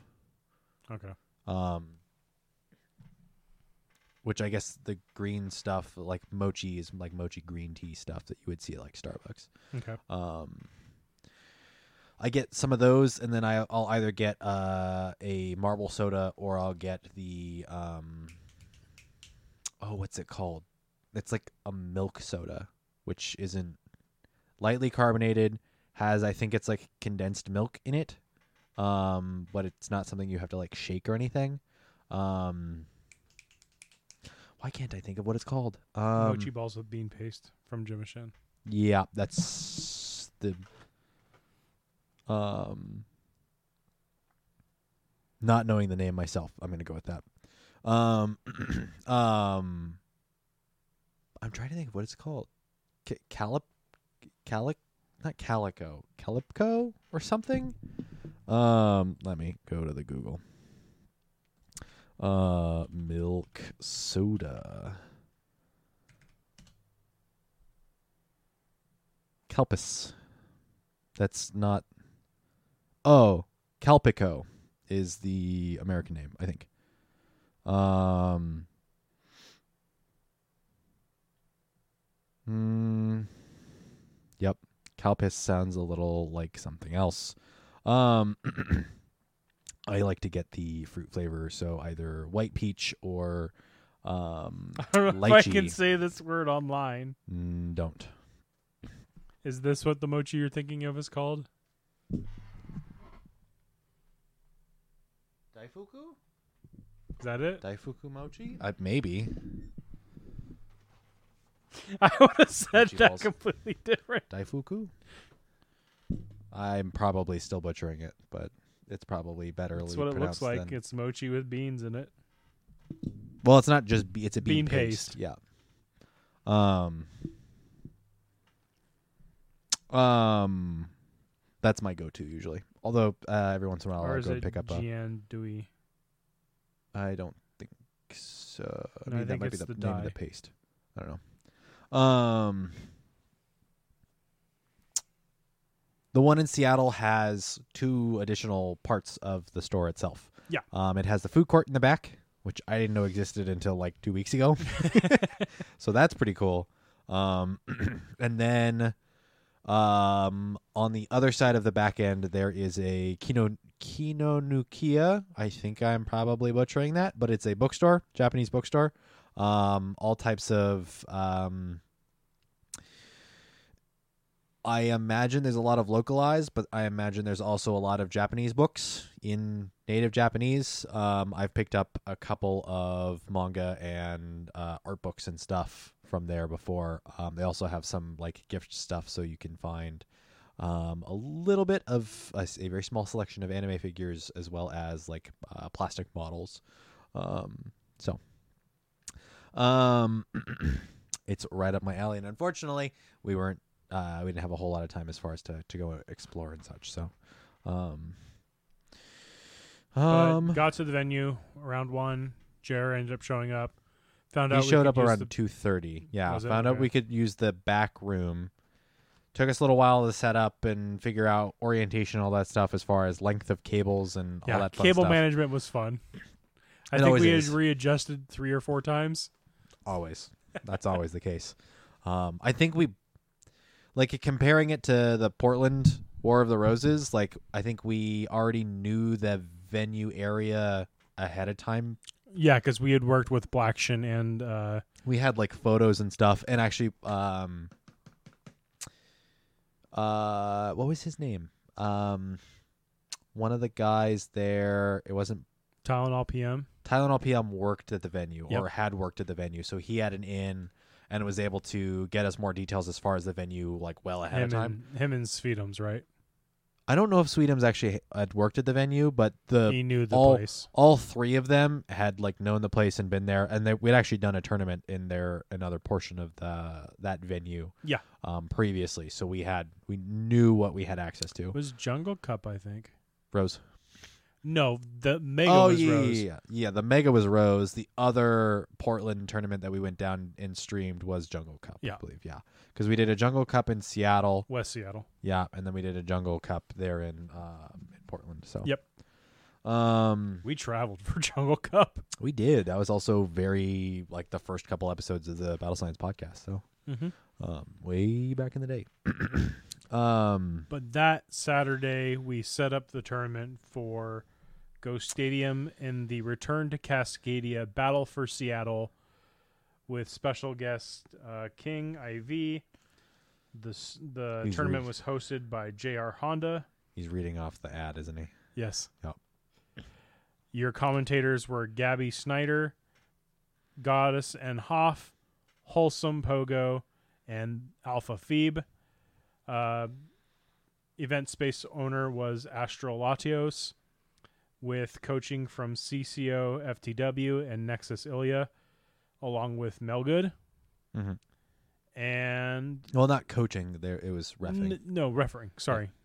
Yeah. Um.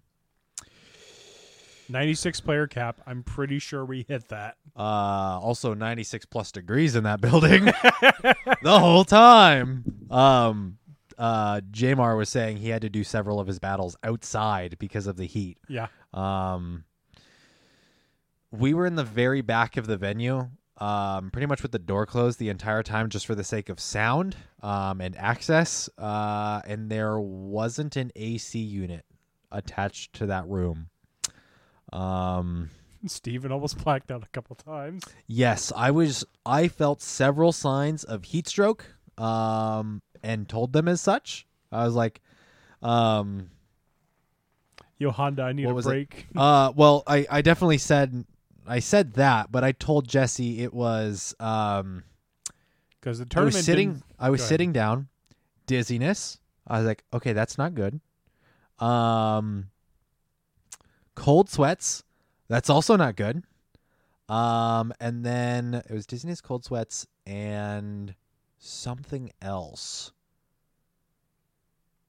Your hands are shaking, wasn't it? No, there was one other symptom, and I'm like, that's heat exhaustion. Uh, I need to step outside. And stepping outside did not help. Not early on, but later in the night it did. Uh, barely. Yeah. Barely. Yeah. But um, the uh, outside of us almost dying. Yeah, that was a hazard. It was. The tournament was set to start at eight p.m. I don't think we started until eight thirty or eight forty-five. Yes, the stream itself started promptly at eight thirty. Um, and then we didn't I think, was end a... the stream until what, two? Uh, one. forty-five ish because we A M. yeah um because we got out of the venue. J R checked his phone and we got out of the venue at two seventeen. Yeah. Um really cool venue, super glad we were able to do it. uh I will ask very nicely for A C next time, or we do it when it's not so hot outside, um or having better just better air circulation uh yeah. in that building, um because the sheer body heat of everyone there, like having done um uh sellout shows at a two hundred fifty plus person venue, um you need to cool your venue ahead of time to an uncomfortable level so that when all of your bodies are in the venue, uh it rises to a somewhat above acceptable temperature. um it's It's kind of an art, not a science, when it comes to that kind of thing. Um, unfortunately, I think the venue maybe only had like an A C unit plugged yeah. in up front. Um, yeah, the, one of the employees of the venue mentioned that it used to be a printing factory. Oh, interesting. And they thought they had a lot more power than they did. Turns out the the building is not made well for today's current energy pull of products. Mm, interesting. That it was made for stuff made thirty, forty years ago. Mm-hmm. Um, which uh, realistically should be drawing more power in older generations, but yeah.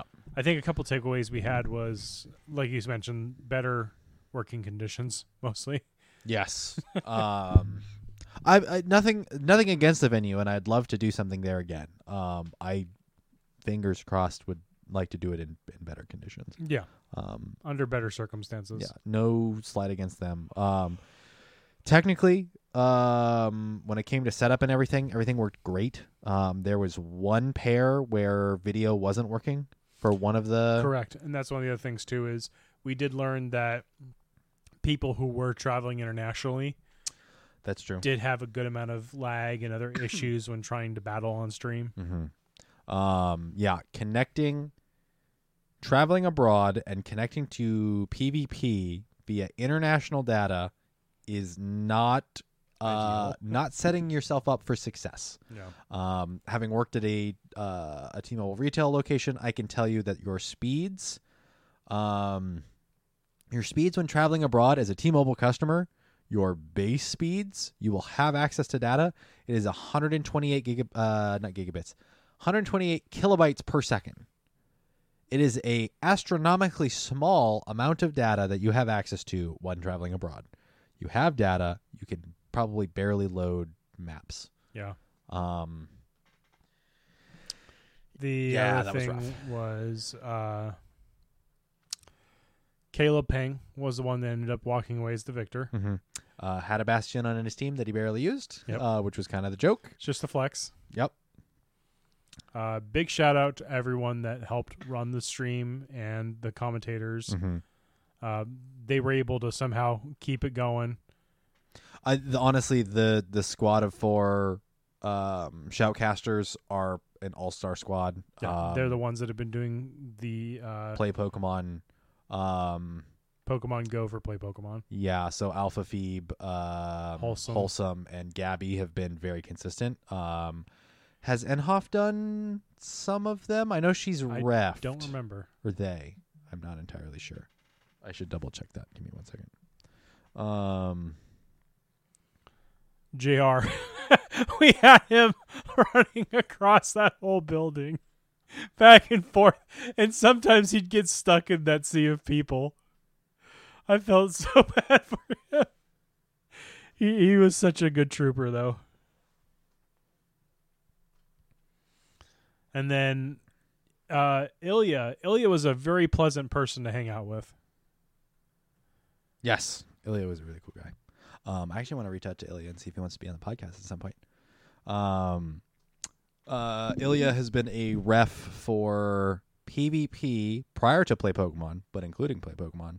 Uh, said Ilya said that he was reffing eight different servers. Yep, major servers. Um, and is also from Germany, I believe. Yeah, at um, like two in the morning, he's like, "It's nine a m for me at home." Yeah, I'm like, ah. Oh. Oh, my God. Or no, he said it was, because uh, it would have been like in the P Ms at that point. Yes, it was. Um, the jet lag wild. was real. Okay. Got to send off she, her. Just wanted to make sure that. Um, and then Mel Good and C C O for coordinating that hot mess of cluster of people. Mm-hmm. Um, and I do want to formally apologize. I don't believe any of you listened to us, but if you were any of the combatants that I had to have sit in that dark corner and I didn't know your name to face, mm. I apologize, because I would go up to people and I'd be like, okay, I'm looking for these two people, and they're standing right in front of my face. I'm like, oh, hi. So uh, Kaiser Niner, Caleb, just anybody that was on stream, I am so sorry for not knowing who you were. I just... Name to face, we're not in the loop. Like, Honda would be like, okay, these two play- people are up. I was like, who? Mm-hmm. Half the time, he just kind of sigh and get up and go find them for me. I think halfway through the tournament, he just told Mel that if they're on stream, just to tell them to go to the back of the, the house. Yeah. Yeah, I mean, it's uh, what you could do is just walk out and shout people's names out. Yeah. Um... I mean, I I will very uh, um, very clearly say I don't watch people's streams. Uh, I don't have the time for it. Um, yeah. People would just come up and they'd so, be like, a lot of the people were really chill about it. Yeah. They're just like, oh, I'm Samsung or I'm Apple, because that's the one thing I would say. I'd be like, I'd point them, Apple or I, Apple or Android. And honestly, I have to give credit to Apple. They were the easiest one to set up. It was I hate how expensive they are. I hate how some of their operating operating system works. On a hardware level, the the fact that things just work is a uh, a blessing. It's magic.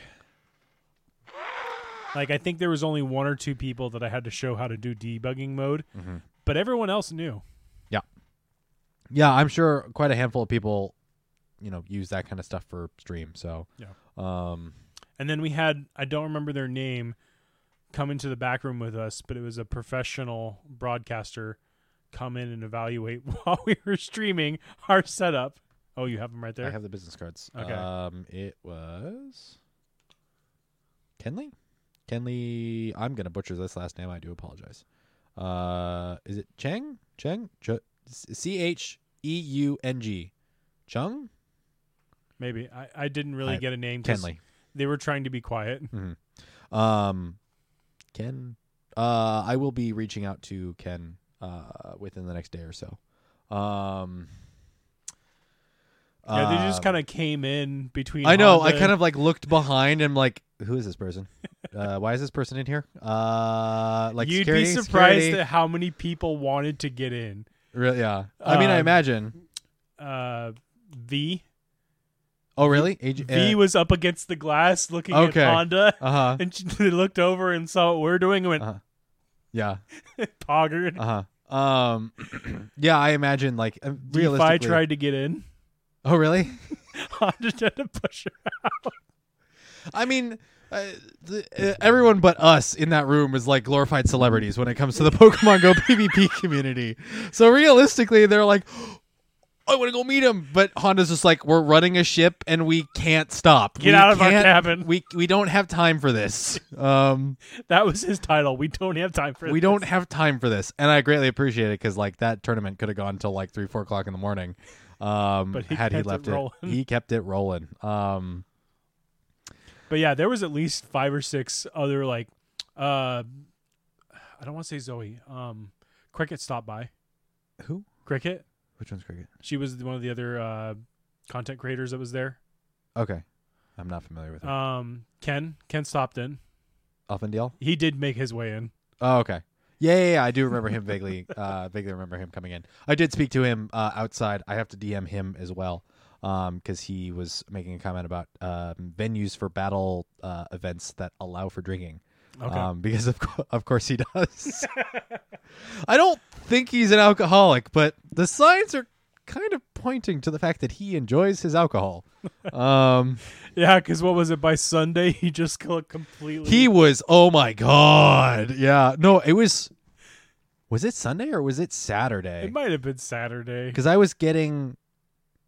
I was grabbing something from the Kraken team store because there was there's uh, a team store right there in the armory, and he goes to walk by. That was Saturday. And he looks, he looks like he was through the ringer.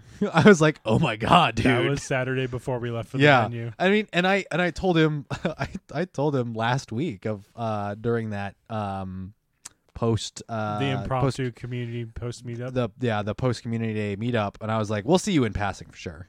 And he was like, yeah. And and so we see him in passing, but he looks like hell. He looked like he needed to I was drink like, water. I was like, oh my god, dude, are you okay? He was like, yeah.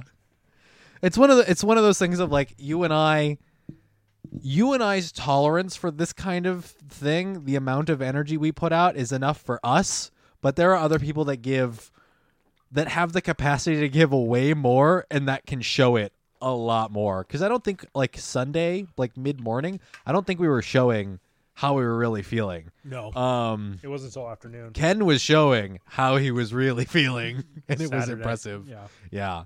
Um, you also I remember they also had uh, content creators meet up Wednesday and Thursday.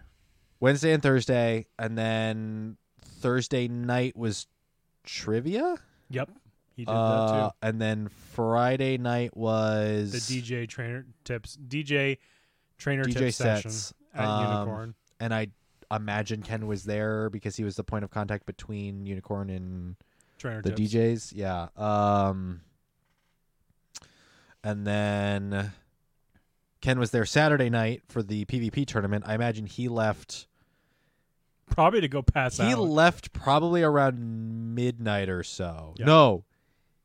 He left around ten or eleven. Okay. Because I remember talking to him and saying, we have roughly three or four hours left to go. And he was like, I'm leaving. Basically like, yeah, I'm I'm heading out already. Um, so it was one of those things of like, I mean, I don't, I don't blame him. We I, see I would leave to go sleep too. um, in the intermissions where we were able to take a break and step away to go to the bathroom, get something to eat, mm-hmm. or use step outside, I did have a chance to meet up with some of our favorite locals with uh, the Wing Attack group, Riblet, Jamar, Motkiss, mm-hmm. them guys. Um, met up with a couple other people. I got to uh, talk with DeFi, Melgood, Twastel. Just the general consensus is everyone was tired because I think a lot of people played on Saturday, which I don't know if that's I don't know if that's the plan. I don't know if that's that's ideal. Wow. Per se. I mean, they've all been to, you know, the Chicago Go Fests previously. Um, they've all done that kind of thing before. Um, personally, I don't know if I would ever do. I'm I'm doing Friday next time. I'm, yeah. I'm taking the day off. I'm doing Friday. I'm sleeping in Saturday, doing whatever Friday night. I'm sleeping in Saturday, hanging out with people Saturday afternoon, partying or whatever Saturday night, and then hanging out yeah. Sunday as well. And then going home afternoon Sunday. Yeah, or like evening, maybe even staying an additional day. Um, and sleeping in on Monday. But all in all, tournament went well. Um, just a few hiccups here and there. We yeah. got out to th- two thirty, forty, you said? two seventeen. two seventeen. I don't think there were really hiccups, technically. Um, Other than the lag. Oh, oh, oh well, the battles, sure. Yeah. Like, um, it was in a back room up against a overpass. Um, and some people were using international data. Yeah, uh, it's not going to be ideal. Also, the fact that phones can't plug directly into um, Ethernet ports yet. Um, but maybe. I think we get back to the hotel, get into bed. It's like three o'clock. Three o'clock in the morning. Yeah, it's three o'clock in the morning. Set and we're the like alarm for seven thirty. Seven thirty, and we're like, eh. um, you said you barely slept. I got three hours. Um, I think I slept most of it, um, and then had kind of had second wind Sunday. So the, the, I think the problem was we had to then, we had to pack up all of our stuff, leave it in the car. We had to figure out logistics of leaving all of the gear in the car overnight at the hotel rather than taking it all back up to the hotel to then have to pack it back up the next morning and check out. Which is a logistical nightmare, and I. You need a trailer. We need to figure something. I, oh my god! Uh, please, I never want to have that much gear. Um, that'd be amazing. I never want to have to deal with that. Um, Either that, or get something to store it better. Better storage management. That can definitely be arranged. Yeah. Um, better storage management, as well as like finding a way to be able to hide it in the car without being super worried about it. And like that was one of the things you mentioned. If it was any other city, it wouldn't be as big a problem. It was just, it's Seattle. Yeah, Seattle worries me. I mean, basically any metropolitan city. Um, uh, Portland, I would not want to leave it in a parking lot in Portland. Um, honestly, I would rather leave it at a venue or leave it in the hotel room. But our logistics of playing on Sunday and doing the tournament leaving, Saturday doing this the tournament Saturday night, having to check out of our hotel Sunday morning, and then playing for the duration on Sunday uh Uh, on Sunday is a bit logistically heavy.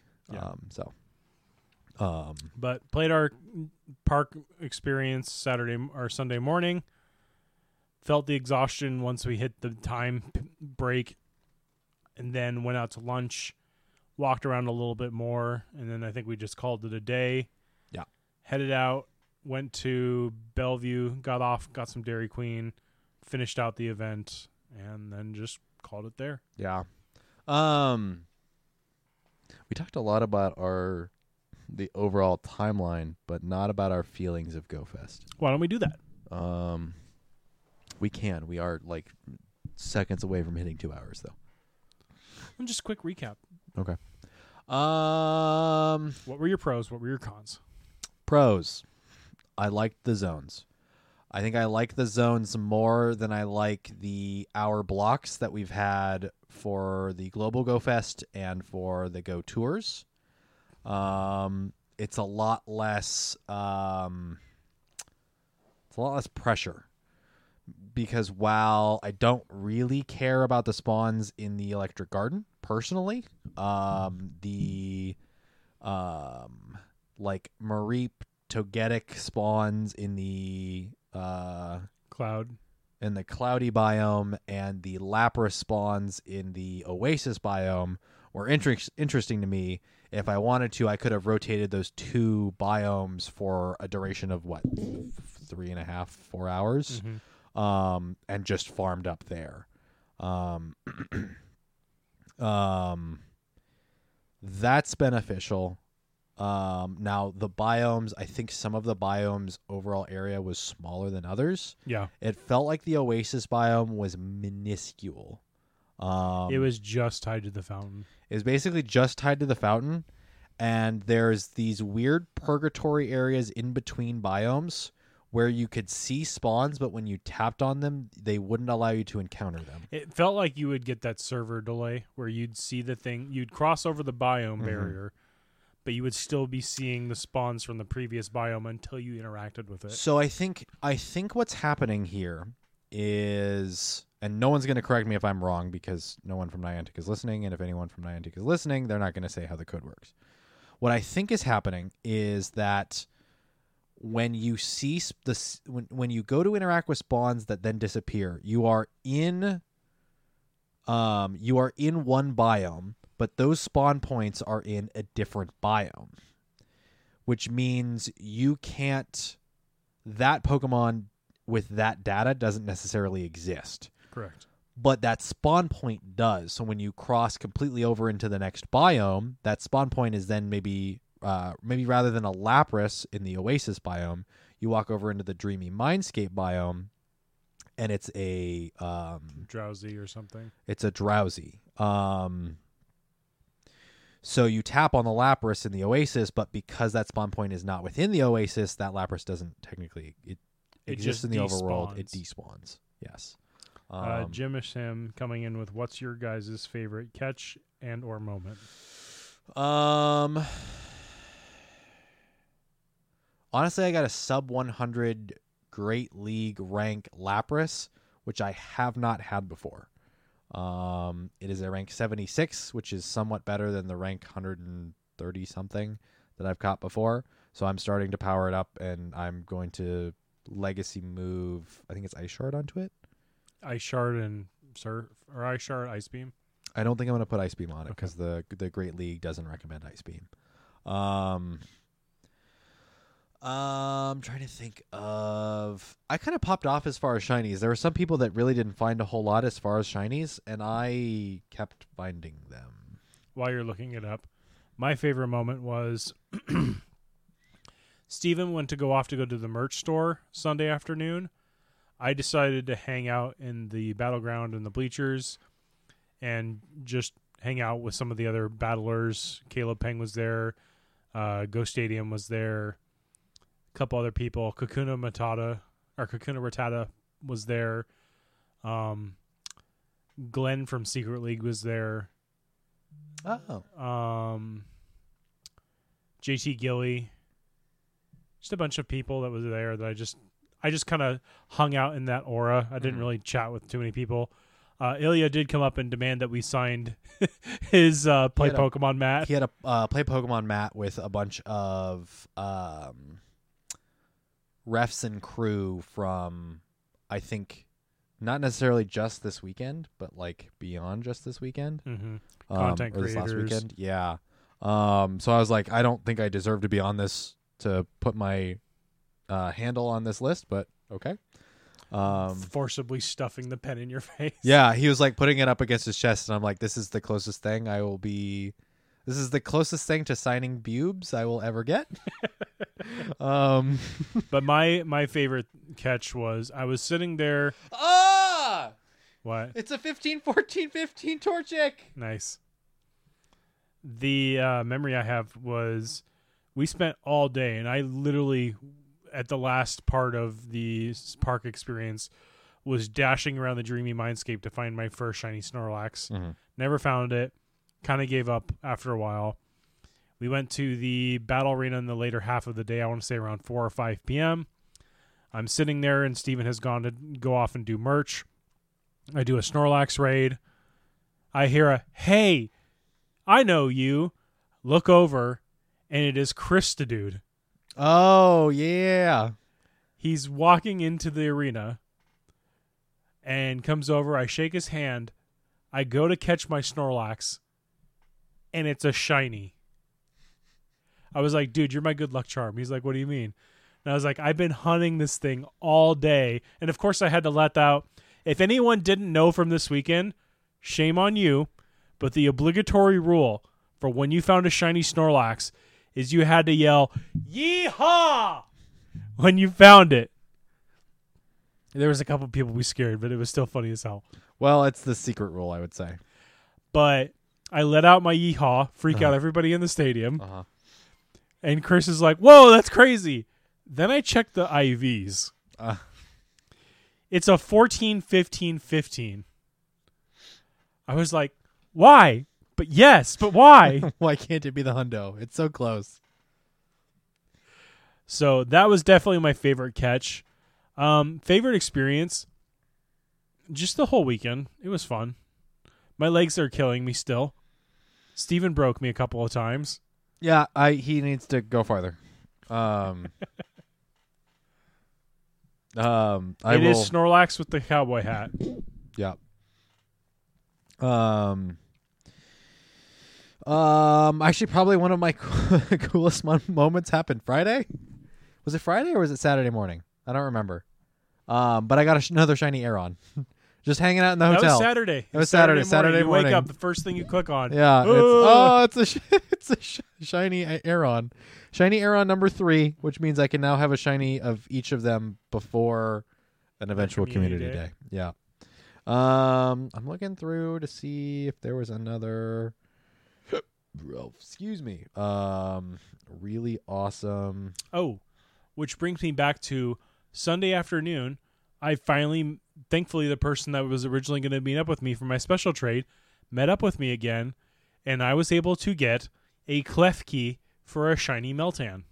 Mm, yeah, which is a, honestly a steal. You, I think you fleeced them, basically. Well, they were from uh, Europe, so they had okay. plenty. Right, but like a shiny Meltan like is it, it's is not, unavailable currently. But is not, unco- not, not uncommon. Not uncommon. No. As but far the trade-off is it was a level one shiny Meltan. That's okay. That's true. Um, I still got to go through a bunch of I Vs. I think from the first half of the day, I haven't checked. Um, yeah, I think I Vs. Everybody's using these couple of days to just recover and check I Vs. I have. I, that's right. I have a um, Panpour that is rank five for both Great and Ultra League as a, at a uh, at a um, semi-pour. It is a one fifteen twelve. Um, I don't know what to do with it. 'Cause it's not good. Uh, yay, yay. Um, do, do, do, do, do, do. No hundos, which doesn't surprise me a whole heck of a lot, though. Um, I think Mareep and Gibble were the two that I were kind of hoping I could get hundos of. Um, for me, it was, I did get the male shiny Combee, which kind of expected at this point. I got everything in the world word ultra except the T for unknown shinies. Mm, right. Did I, you catch all of your Rotom mowers? Yes. Okay, all the five? Yeah, no, not good. Uh, I'd have to go back through and look. I'm not quite sure. And then our very last shiny that I caught um, at the tail end of the event as we were eating ice cream was Rufflet. Ah, yes. Which I've got. I got one during um, GoFest Remote. Mm. So I have, I think, two now. Um, I did end up getting a uh the shiny flower Pikachu. Pikachu, yeah. So the um, um, Grissindia flower. Yes. Um, I think you were looking for the Shaman Flower, right? Yes, the Shaman Flower. Shaman Flower uh, Pikachu. Um, looking at anything else, else for your pros or cons? Um, I I honestly, and I need to. Um. Um. I need to break down my feelings on the events we have with go out and explore generic spawns. Um, so the city experience for GoFest, the uh, like raid, quote unquote raid features for I think Go Tours and the last uh, two GoFest remotes. Globals, um, both this year and pr- the last year's, where it was, hey, it's rockets, raids, and all of the spawns from the previous day, but random throughout the entire. Um, I think I need to work through sort of my feelings of it because I don't like them. Um, and maybe that's because the spawns are a lot more random. Um, it's a lot less structured where, you know, day one, um, day one of GoFest, I can do loops around the Oasis and just farm for Lapras because that's all I'm like desperately wanting. Parker, come in. I, he doesn't want you to get stepped on. Um, that doesn't mean that I'm gonna pet you there, bud. Um, though I do appreciate your patience, my guy. Um, I I don't. I have not had. Um, I haven't felt like I've had the the the best experiences when these more generic portions of the events happen. Um, maybe that's because I'm not with another squad of like-minded trainers that are just going out and, you know, finding stuff. Maybe I'm too nonchalant in what I'm looking for and I don't really care and I can wander around aimlessly doing absolutely nothing. Um, maybe... Um, Maybe it's the fact that like the structure isn't there, and maybe there is a, a you know, a not necessarily a problem, but a, a a lack of enthusiasm for that portion of the event anyway. Um, that is an interesting update. Uh, Lake Trio can spawn via daily adventure incense. So Uxie, Azelf, and Mesprit. Um, that is good to know. Um. That's interesting.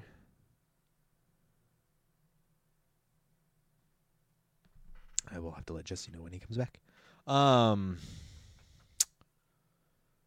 yeah, for for some reason or another, the back half of previous events and then the back half, maybe it's because it's the back half of the event for us. Um, I wonder if if it happens again in Seattle and it is broken up into...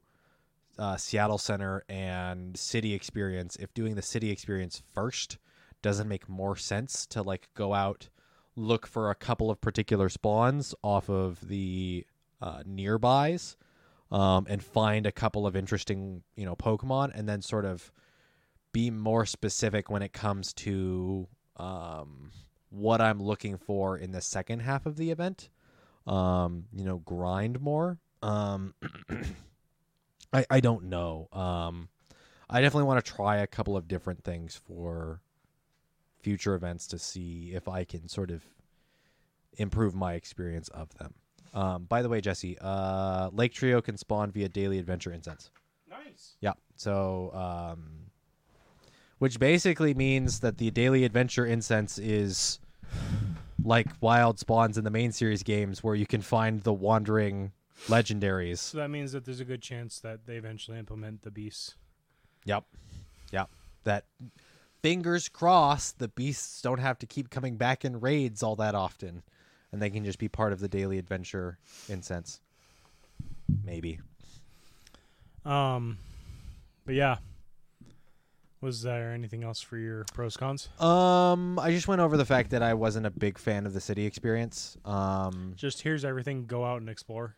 Yeah, I and maybe it's because I have uh, like this like lingering A D H D um, diagnosed as a kid by a psychiatrist. It's not fake. Don't get me started on the, are you sure you have A D H D? I'm sure I have A D H D. I spent plenty of time talking with a psychiatrist um, and figuring that stuff out. I was on Adderall for years as a kid. That actually helped. A lot of nineties um, kids were. Hmm?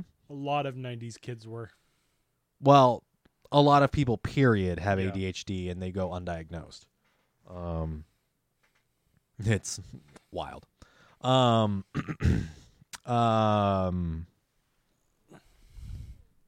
it, it could just be the fact that it's overwhelming to me as far as there's too much stuff going on. Um, I'd like to try next time it rolls around, if it's Seattle with two, a split experience. Um, or another city with a split experience. I want to try doing the city experience first and then doing the park experience and see how that, if that changes Reverse, my, see how it goes. changes my uh, um, expectations and my experience and my, my opinions of it. Um, but as it stands in the last couple of events, I'm not a big fan of here, have, have generic, everything whatever. And go. Yeah. Have everything and go. And oh, by the way, raids too. Um, when raids happen on day one, too, raids happen on part one, too. And so like, you're just giving me less condensed stuff, yeah. I guess. Um, um, you get me hooked with stimuli and stimuli and stimuli, and then you dilute a ton of it, uh, for the second half. And I'm like, I need my fix. I need my, my, I need my regular dosage. Um, to put it into terms that's kind of morbid. Um, but overall, I think solid experience. I would ha- very, I would instantly do another Seattle Go Fest next year. Um, and I would very nearly instantly do another um, U S Go Fest next year if it were not coming to Seattle. Um, now, if I were to do another PvP event, Uh, I hope there are some things that can get changed. Um, I have ideas as far as a format I'd like to see for next year. Um, I'm going to hold off on talking about it because I have to formulate more details and make a pitch to the people above me, um, the people more important than me, the people that will actually put on the event rather than me, where I want to do stream, but I also can't put on the event and organize and get all the people behind it. I don't have that power. I don't have the power to be in ten different places. And I think that's I why wish... it didn't work for us. In part, that's why it wouldn't work for us. Um, I think we Not have to pe- the scale that they did. Yeah, we have the people that would be interested. Um, I think even like we were, th- I was thinking a much grander scale. Um, but I think even the scale that was put on by Ghost Stadium in theoretically, that helped put it into perspective. That helped put it into perspective, and also was a scale probably bigger than what we could have handled. Yeah. Um, that doesn't mean we can't put something on that scale next year. Um, I think it.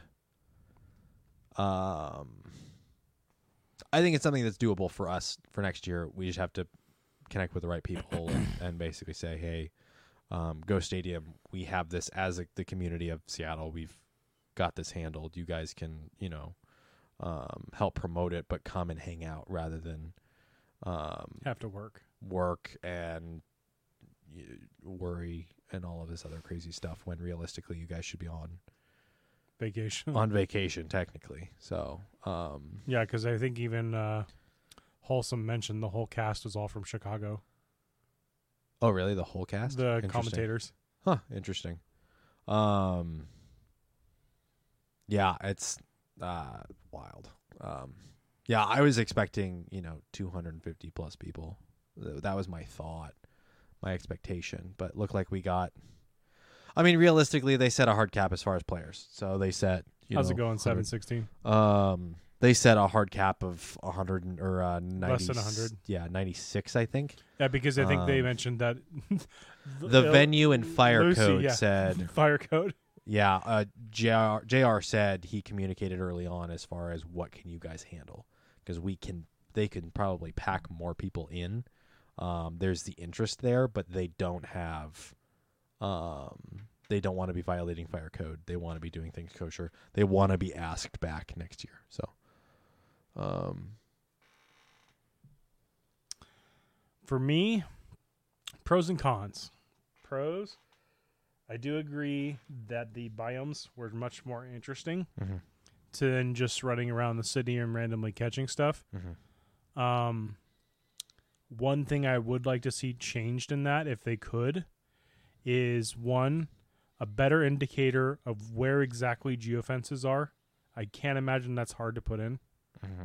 That way people know, especially for me, like when I was trying to do trades, where do I need to go to be able to do what I need to do while mm-hmm. still being able to enjoy my park experience. Mm-hmm. On that same note, if I was in the Mindscape biome, mm-hmm. instead of the map being green, color it purple. If I'm in the Oasis, instead of the map being green, color it blue. Mm-hmm. That way I know where I need to be, because I don't feel like that's a hard thing. They just need to change it in the code. They just have to basically place an overlay, kind of like they already do with like the confetti. Yes. Um, but place an overlay on the map itself, which I theoretically is doable. It just might not look good realistically. Yeah, but even if it's a pigment change, or change the weather in that biome.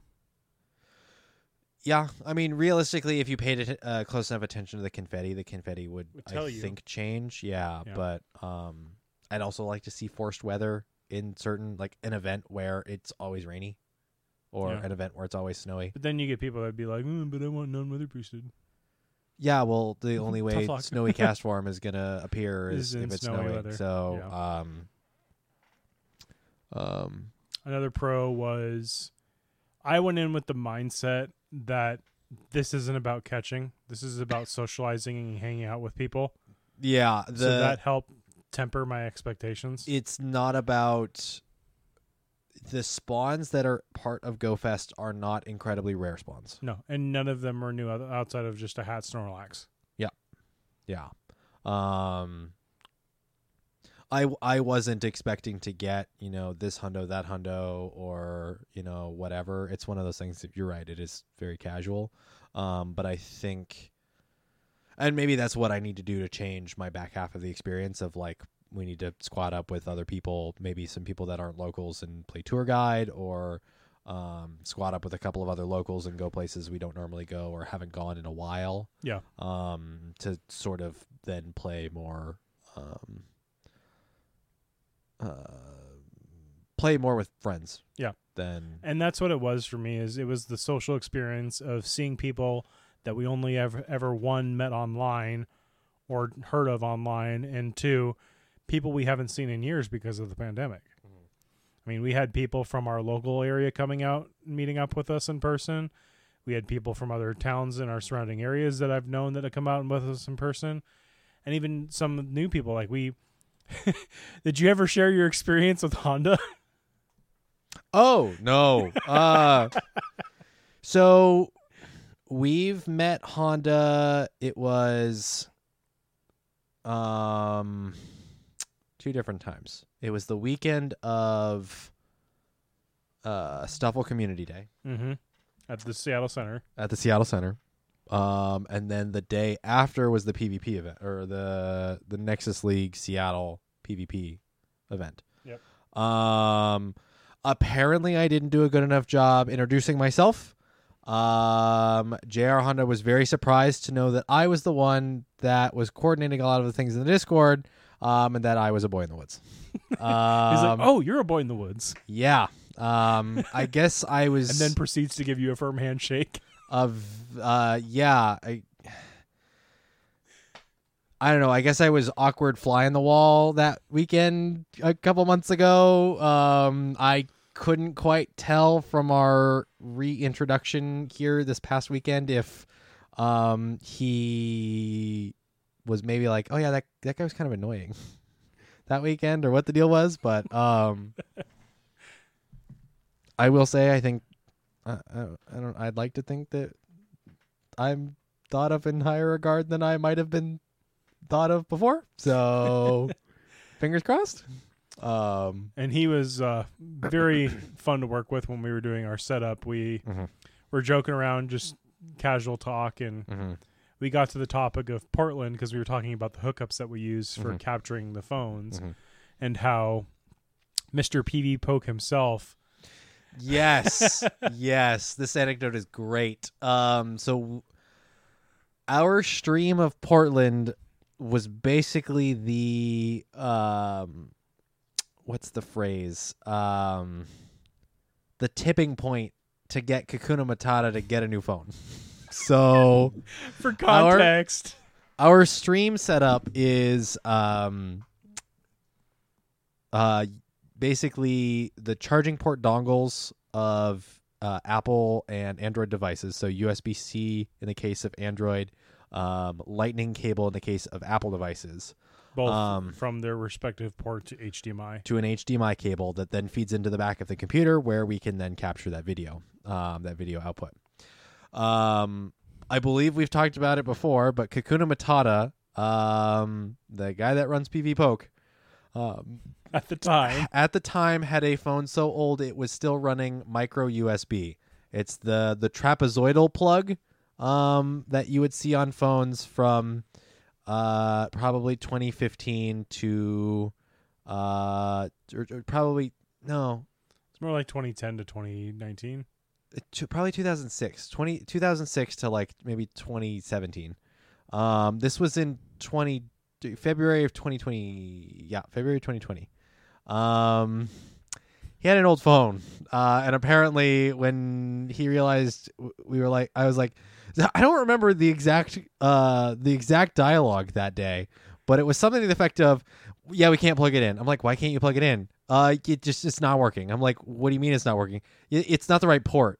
I'm like, wait, are you saying it's a, not a U S B C, but it's an Android, right? Yeah, it's an Android, but it's not a U S B C. Are you saying it's a micro U S B? He's using a micro. Yeah, Steven got up micro- from the board and looked around the yeah. curtain like, and I'm what? Like, I'm like, oh yeah, that's ancient technology. Uh, okay. so, so like on stream, and I, I have to like a voice of God it or something in, in Portland and just be like, we will not be seeing Kakuna Matata's video. He is running an old phone.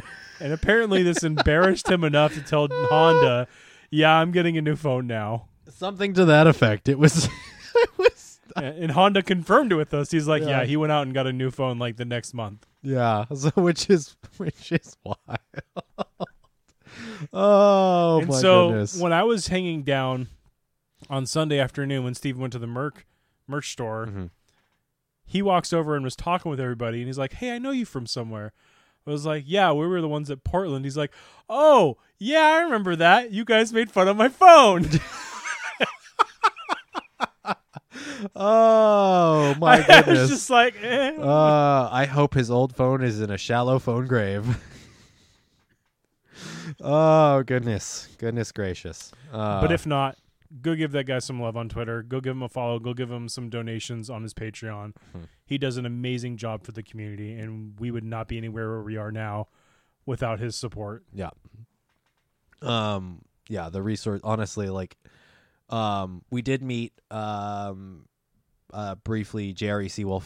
Um, yes. J R E forty-seven on Reddit. Um. Um, your uh, nifty or thrifty article writer. Yep. Um, we would not, like, the podcast would not be where it's at without the nifty or thrifty articles. Um, I've been in a bad habit of not reading them recently, um, just because of, like, release times of podcasts, the content we put out, and the nifty or thrifty article is usually coming out days after. Mm-hmm. Um, but it was wonderful to meet him. Um, And, you know, say thanks. And uh, we got a photo with him that's up on, or he got a photo with, with us. His phone with us. Um, so it's kind of, kind it's of out awesome there on to, the Twitter. Yeah, kind of awesome to, to me see and my that. Weird leg at an angle. It does kind of look like you have a broken leg, but you know, that's why you stand at a slight angle so that one, it's slimming, and two, your legs are straight. We also had uh, S P Pollock and his kid hang out. Yep. Yeah, we saw them. They were in the middle of their um, they were in the middle of their GoFest festivities while we were just sort of hanging out. So they and then a couple other people from our podcast that listen came up uh, and said hi. I can't remember if it's Rocco. Is it Rocco or Roscoe? I'm not sure, and I'm gonna feel like we're doing a terrible oh, disservice by not remembering. I'm sorry. I'm so sorry. I'm sorry. I'm sorry. I'm sorry. Um, but yeah, they uh, they recognized the the logo. Um, would have been a little more recognizable, but things are incoming. Um, yeah, unfortunately, our patches didn't make it in time. Yeah. Um, and I'm going to have to cut that cuff sleeve off those. Okay. That was like strangulating. I kind of wondered. It was like, you're like, it's the only one, it's the only size that'll fit. And I'm like, yeah. But which worked out really well. Yeah. Oh, I mean, I, I'm glad that it fit uh, um, because there was no other, there was no other lab coat on Amazon that had yeah. a five X. All of them were like three X L max, and I'm like, I don't think that's gonna work. Yeah. So, um, but other pros and cons, I do agree. We do it again. We do Friday or Saturday. We're not waiting till Sunday. No. If you are going down just for one day and you're doing Sunday, that works great. Mm-hmm. But us being there for three days, I feel like by the third day, after all the walking and all the all the the heat wasn't the best. I mean, it's not what it is now this week, but. This week is nineties plus. Yeah. Um, but with all the walking and I wasn't quite sleeping well in the bed. It was really stiff and a mm-hmm. very firm mattress. Mm-hmm. Um, between that and all the walking and then all the work we did on Saturday, by Sunday, I was just dead. Like, I was having a hard time focusing. I was, it was at one point I had, I was like, I had trouble getting off the toilet in the bathroom. I was so tired. Yeah, you were making mention that you were hitting a, a, a restroom there at the venue, or um, a restroom there at the park, um, and that you had to take a little longer to, to get to up, get out up of and it. off yeah. the toilet. I was like, ah, yeah. help me! You you find the you find the right stall with the A D A A D A hand railings because you're gonna need them. Um, but I think if we do go again Friday or Saturday, mm-hmm. depending on where we go, if we go out of town, maybe Saturday. Maybe. I don't, I don't, because I don't want to go. I don't, with Friday, with here in town, mm-hmm. Friday is fine because we don't have to go very far. Uh-huh. But if we're traveling, having it be on Friday, something happening with flights or any weird situations. Yeah. I having think it, that buffer is helpful. I think it changes our. If it's not in Seattle, it changes the schedule. Yeah. Um, like I, I know I would want to be there for as many days as possible, so I would basically take days off. Right. Um, I'm not against taking a, a you know Thursday, Four Friday, or five day. Thursday, Friday, and then taking Monday off and flying back midday Monday. Um, still gonna be tired. Yeah. Still gonna have jet lag, all of that fun stuff, but it's gonna give more, um, more time to enjoy the event. More and time to enjoy surrounding the event, areas. For sure. Um, Which it seems like a lot of people that came in from out of town were able to go and do something Seattle-y mm-hmm. and enjoy um, their time. I think it was, I don't remember who I was seeing. I think it was Bowling Bacon on Twitter was saying that some of her friends came from um, Arkansas, Arkansas, and they went to Mount Rainier and stuff too. Yeah. Um, which is like. We've lived here, and I don't think I've ever been to Mount I've Rainier. I've not been to Mount Rainier. I don't know if I want to do that climb. I mean, I've not done... There's gondolas. I've not done Mount Si, so... Um, and I live... I lived un, right underneath it, five-minute walk from one of the trailheads back in the day, and I never I never went up it. Um, at this point, it's a tourist trap, and it's... Crawling with people. Crawling with people, and I don't even want to try it. But to round out my pros and cons, again, I think doing earlier in the week, if we're not... doing other things would be a great benefit. Um, all in all, I had a great experience. Definitely would do it again. Uh, yeah, just I'm still sore. My name is Jesse, and I play Pokemon Go. I hurt. It's a real game. Yeah, no, it's it's not it's something we can set at home and LAN party. Yeah, yeah, it's definitely beyond a LAN party. Um. For sure. But there were times it did feel like we were hanging out in groups with people. Mm-hmm. And that's that's the one big thing I think that people took away from GoFest is you met you either met someone new or you met someone you already knew, and that connection is what the whole experience was about. Mm-hmm. Yeah, the um it's definitely the social aspect for sure. Um the festival in park and then the go part outside the park. I think I'd be really curious to see something like Chicago where it's all in park, um, you know, in a much bigger area, um, where you have the entire day in the zone. Um, I'd like more of that maybe. Yeah. Um, Seattle felt weird because it was like the park was understandable and that was fun, but it did feel very condensed. Like we could finish a whole lap in less than fifteen minutes if we yeah. really wanted to. Yeah. Of the entirety of the park. Um, I can't imagine if they did something, because I've never been to Chicago, but something like Green Lake where it takes you a good half hour to encompass the whole park itself. Green Lake's, there's no way. Unless you covered up the lake itself, there's not enough no, area. No, but there. I'm saying a space yeah. that size. Yeah. Yeah, I mean, the, the downside is Seattle doesn't have that. No, because it's um, Seattle. Yeah. Um, and, you know, as locals, it's like, even then, we didn't really do much for the Seattle experience. I did save a bunch of the stuff that uh, Ken did recommend, so maybe things to just do casually if we're out and about. Mm-hmm. Yeah. Yeah, I think in the future, as far as, like, finding... Um, places to explore... Finding places to explore, going out and playing in, in other areas, because um, like by the end of it, we finished our in-park, we went and had lunch, and we were basically dead tired. So we walked back into the the um, the park with no spawns, the Seattle Center with no spawns. We hit the raids, um, kind of hung out in the arena, and then we're like, okay, let's go grab the car from the hotel and, and head out. So um, and then finished the last half hour in Eastgate and scooped up a couple things, but yeah. Um,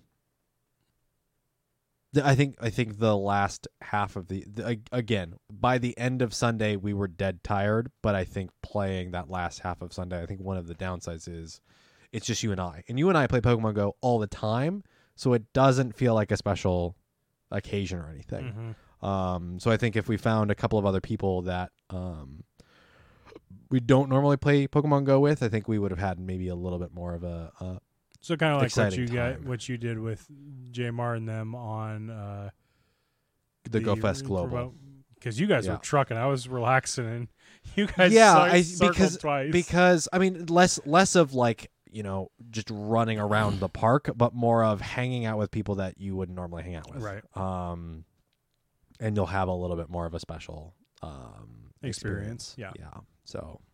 Um, That would be, I think, my recommendation is connect with some people and, and not necessarily like make super solid plans where like you get really bummed if you miss out on people. But uh. So kind of finishing up the GoFest section, I did ask on the socials what everyone's favorite experience was from GoFest.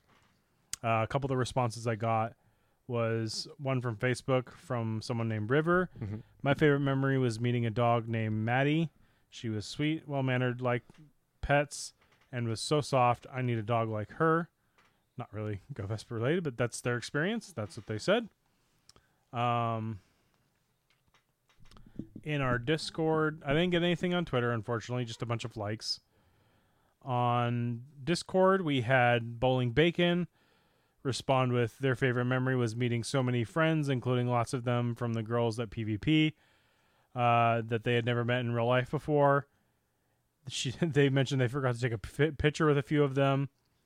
Uh, Bowling got to meet Zoe Two Dots and Yaya from a couple of gaming. Uh, the other favorite memory was that two of their best friends came up from, like we mentioned, from Arkansas, and the uh, Ethan proposed to Heather. Uh, it was a surprise to them that they had to keep quiet from their other friends for a few months, and it was super cool to see it happen. Um, DeFi comments saying that they love the photo that they got with Bowling Bacon. And then Protoman responding with they got a trade in with Zoe Two Dots and Enhoff. I didn't know he traded with Enhoff. Okay. So with Zoe, he traded a Panpour for a Relicanth. And because it wasn't a special trade, since uh, Proto had already gotten a Relicanth before, he traded at zero friendship, so I wonder what the I Vs came out on that. And then with Enhoff, traded a Galarian Stunfisk, but I don't know what he traded it for. And yeah, as far as responses for our comment, that's all I got. But, you know, great experience overall. If you couldn't make it to GoFest, understandable. It was, in my mind, more about the social experience than the game itself. which I think is the overall the goal. Yeah. Um, I think at this point we're talking in circles, aren't we? Yeah. In circles, in circles, in circles, circles, in circles, in circles. Monkey why, monkey why, monkey why. I hate to tell you this. I don't think I'm getting my battle in with uh, Jimmy Bo tonight. Yeah, deal with it.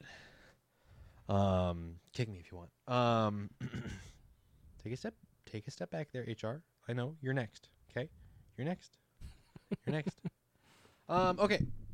Thank you, everybody, for tuning in to a extra long episode of the Battle Science Podcast, uh, or I should say, slightly longer than average Battle Science Podcast. Uh, um, if you want to follow us on the YouTubes, uh, go check out the unedited, I think, the seventeen minute long uh, unpack unpacking of uh, Pokemon Go T C G uh, packs. Um, you can go to youtube.com slash C slash no C or is it you C uh, youtube.com slash C slash Battle Science, um, as well as check out the video format of the podcasts there. Um, you can listen to the audio podcast in, uh, on podcast services anywhere, uh, you listen to podcasts. Um, Um, you can catch the podcasts and some content, um, other content, exclusive and or early, uh, over at patreon.com slash battle science at a dollar tier or more, um, and become a Patreon podcast producer uh, at the five dollar tier or more. Um, what am I missing? Twitter at battle underscore science. Um, hopefully we'll do some more um, l- event live stream. If we're getting more into in-person tournaments, we'll hopefully be doing a couple more live streams from in-person tournaments. Um, there seemed to be a little bit of confusion as far as what Battle Science was, that it was the Battle Science Podcast was who was, you know, helping out. And it's like, no, it's Battle Science, just Battle Science. Battle Science Podcast is a piece of content we produce, not the exclusive only thing that Battle Science does. Um, because back in the day, all Battle Science did was PvP streams, um, and then we did the podcast, and then PvP streams or uh, tournament streams tournaments went away. So, and then we just did the podcast. So, and now we're back, we're back, baby.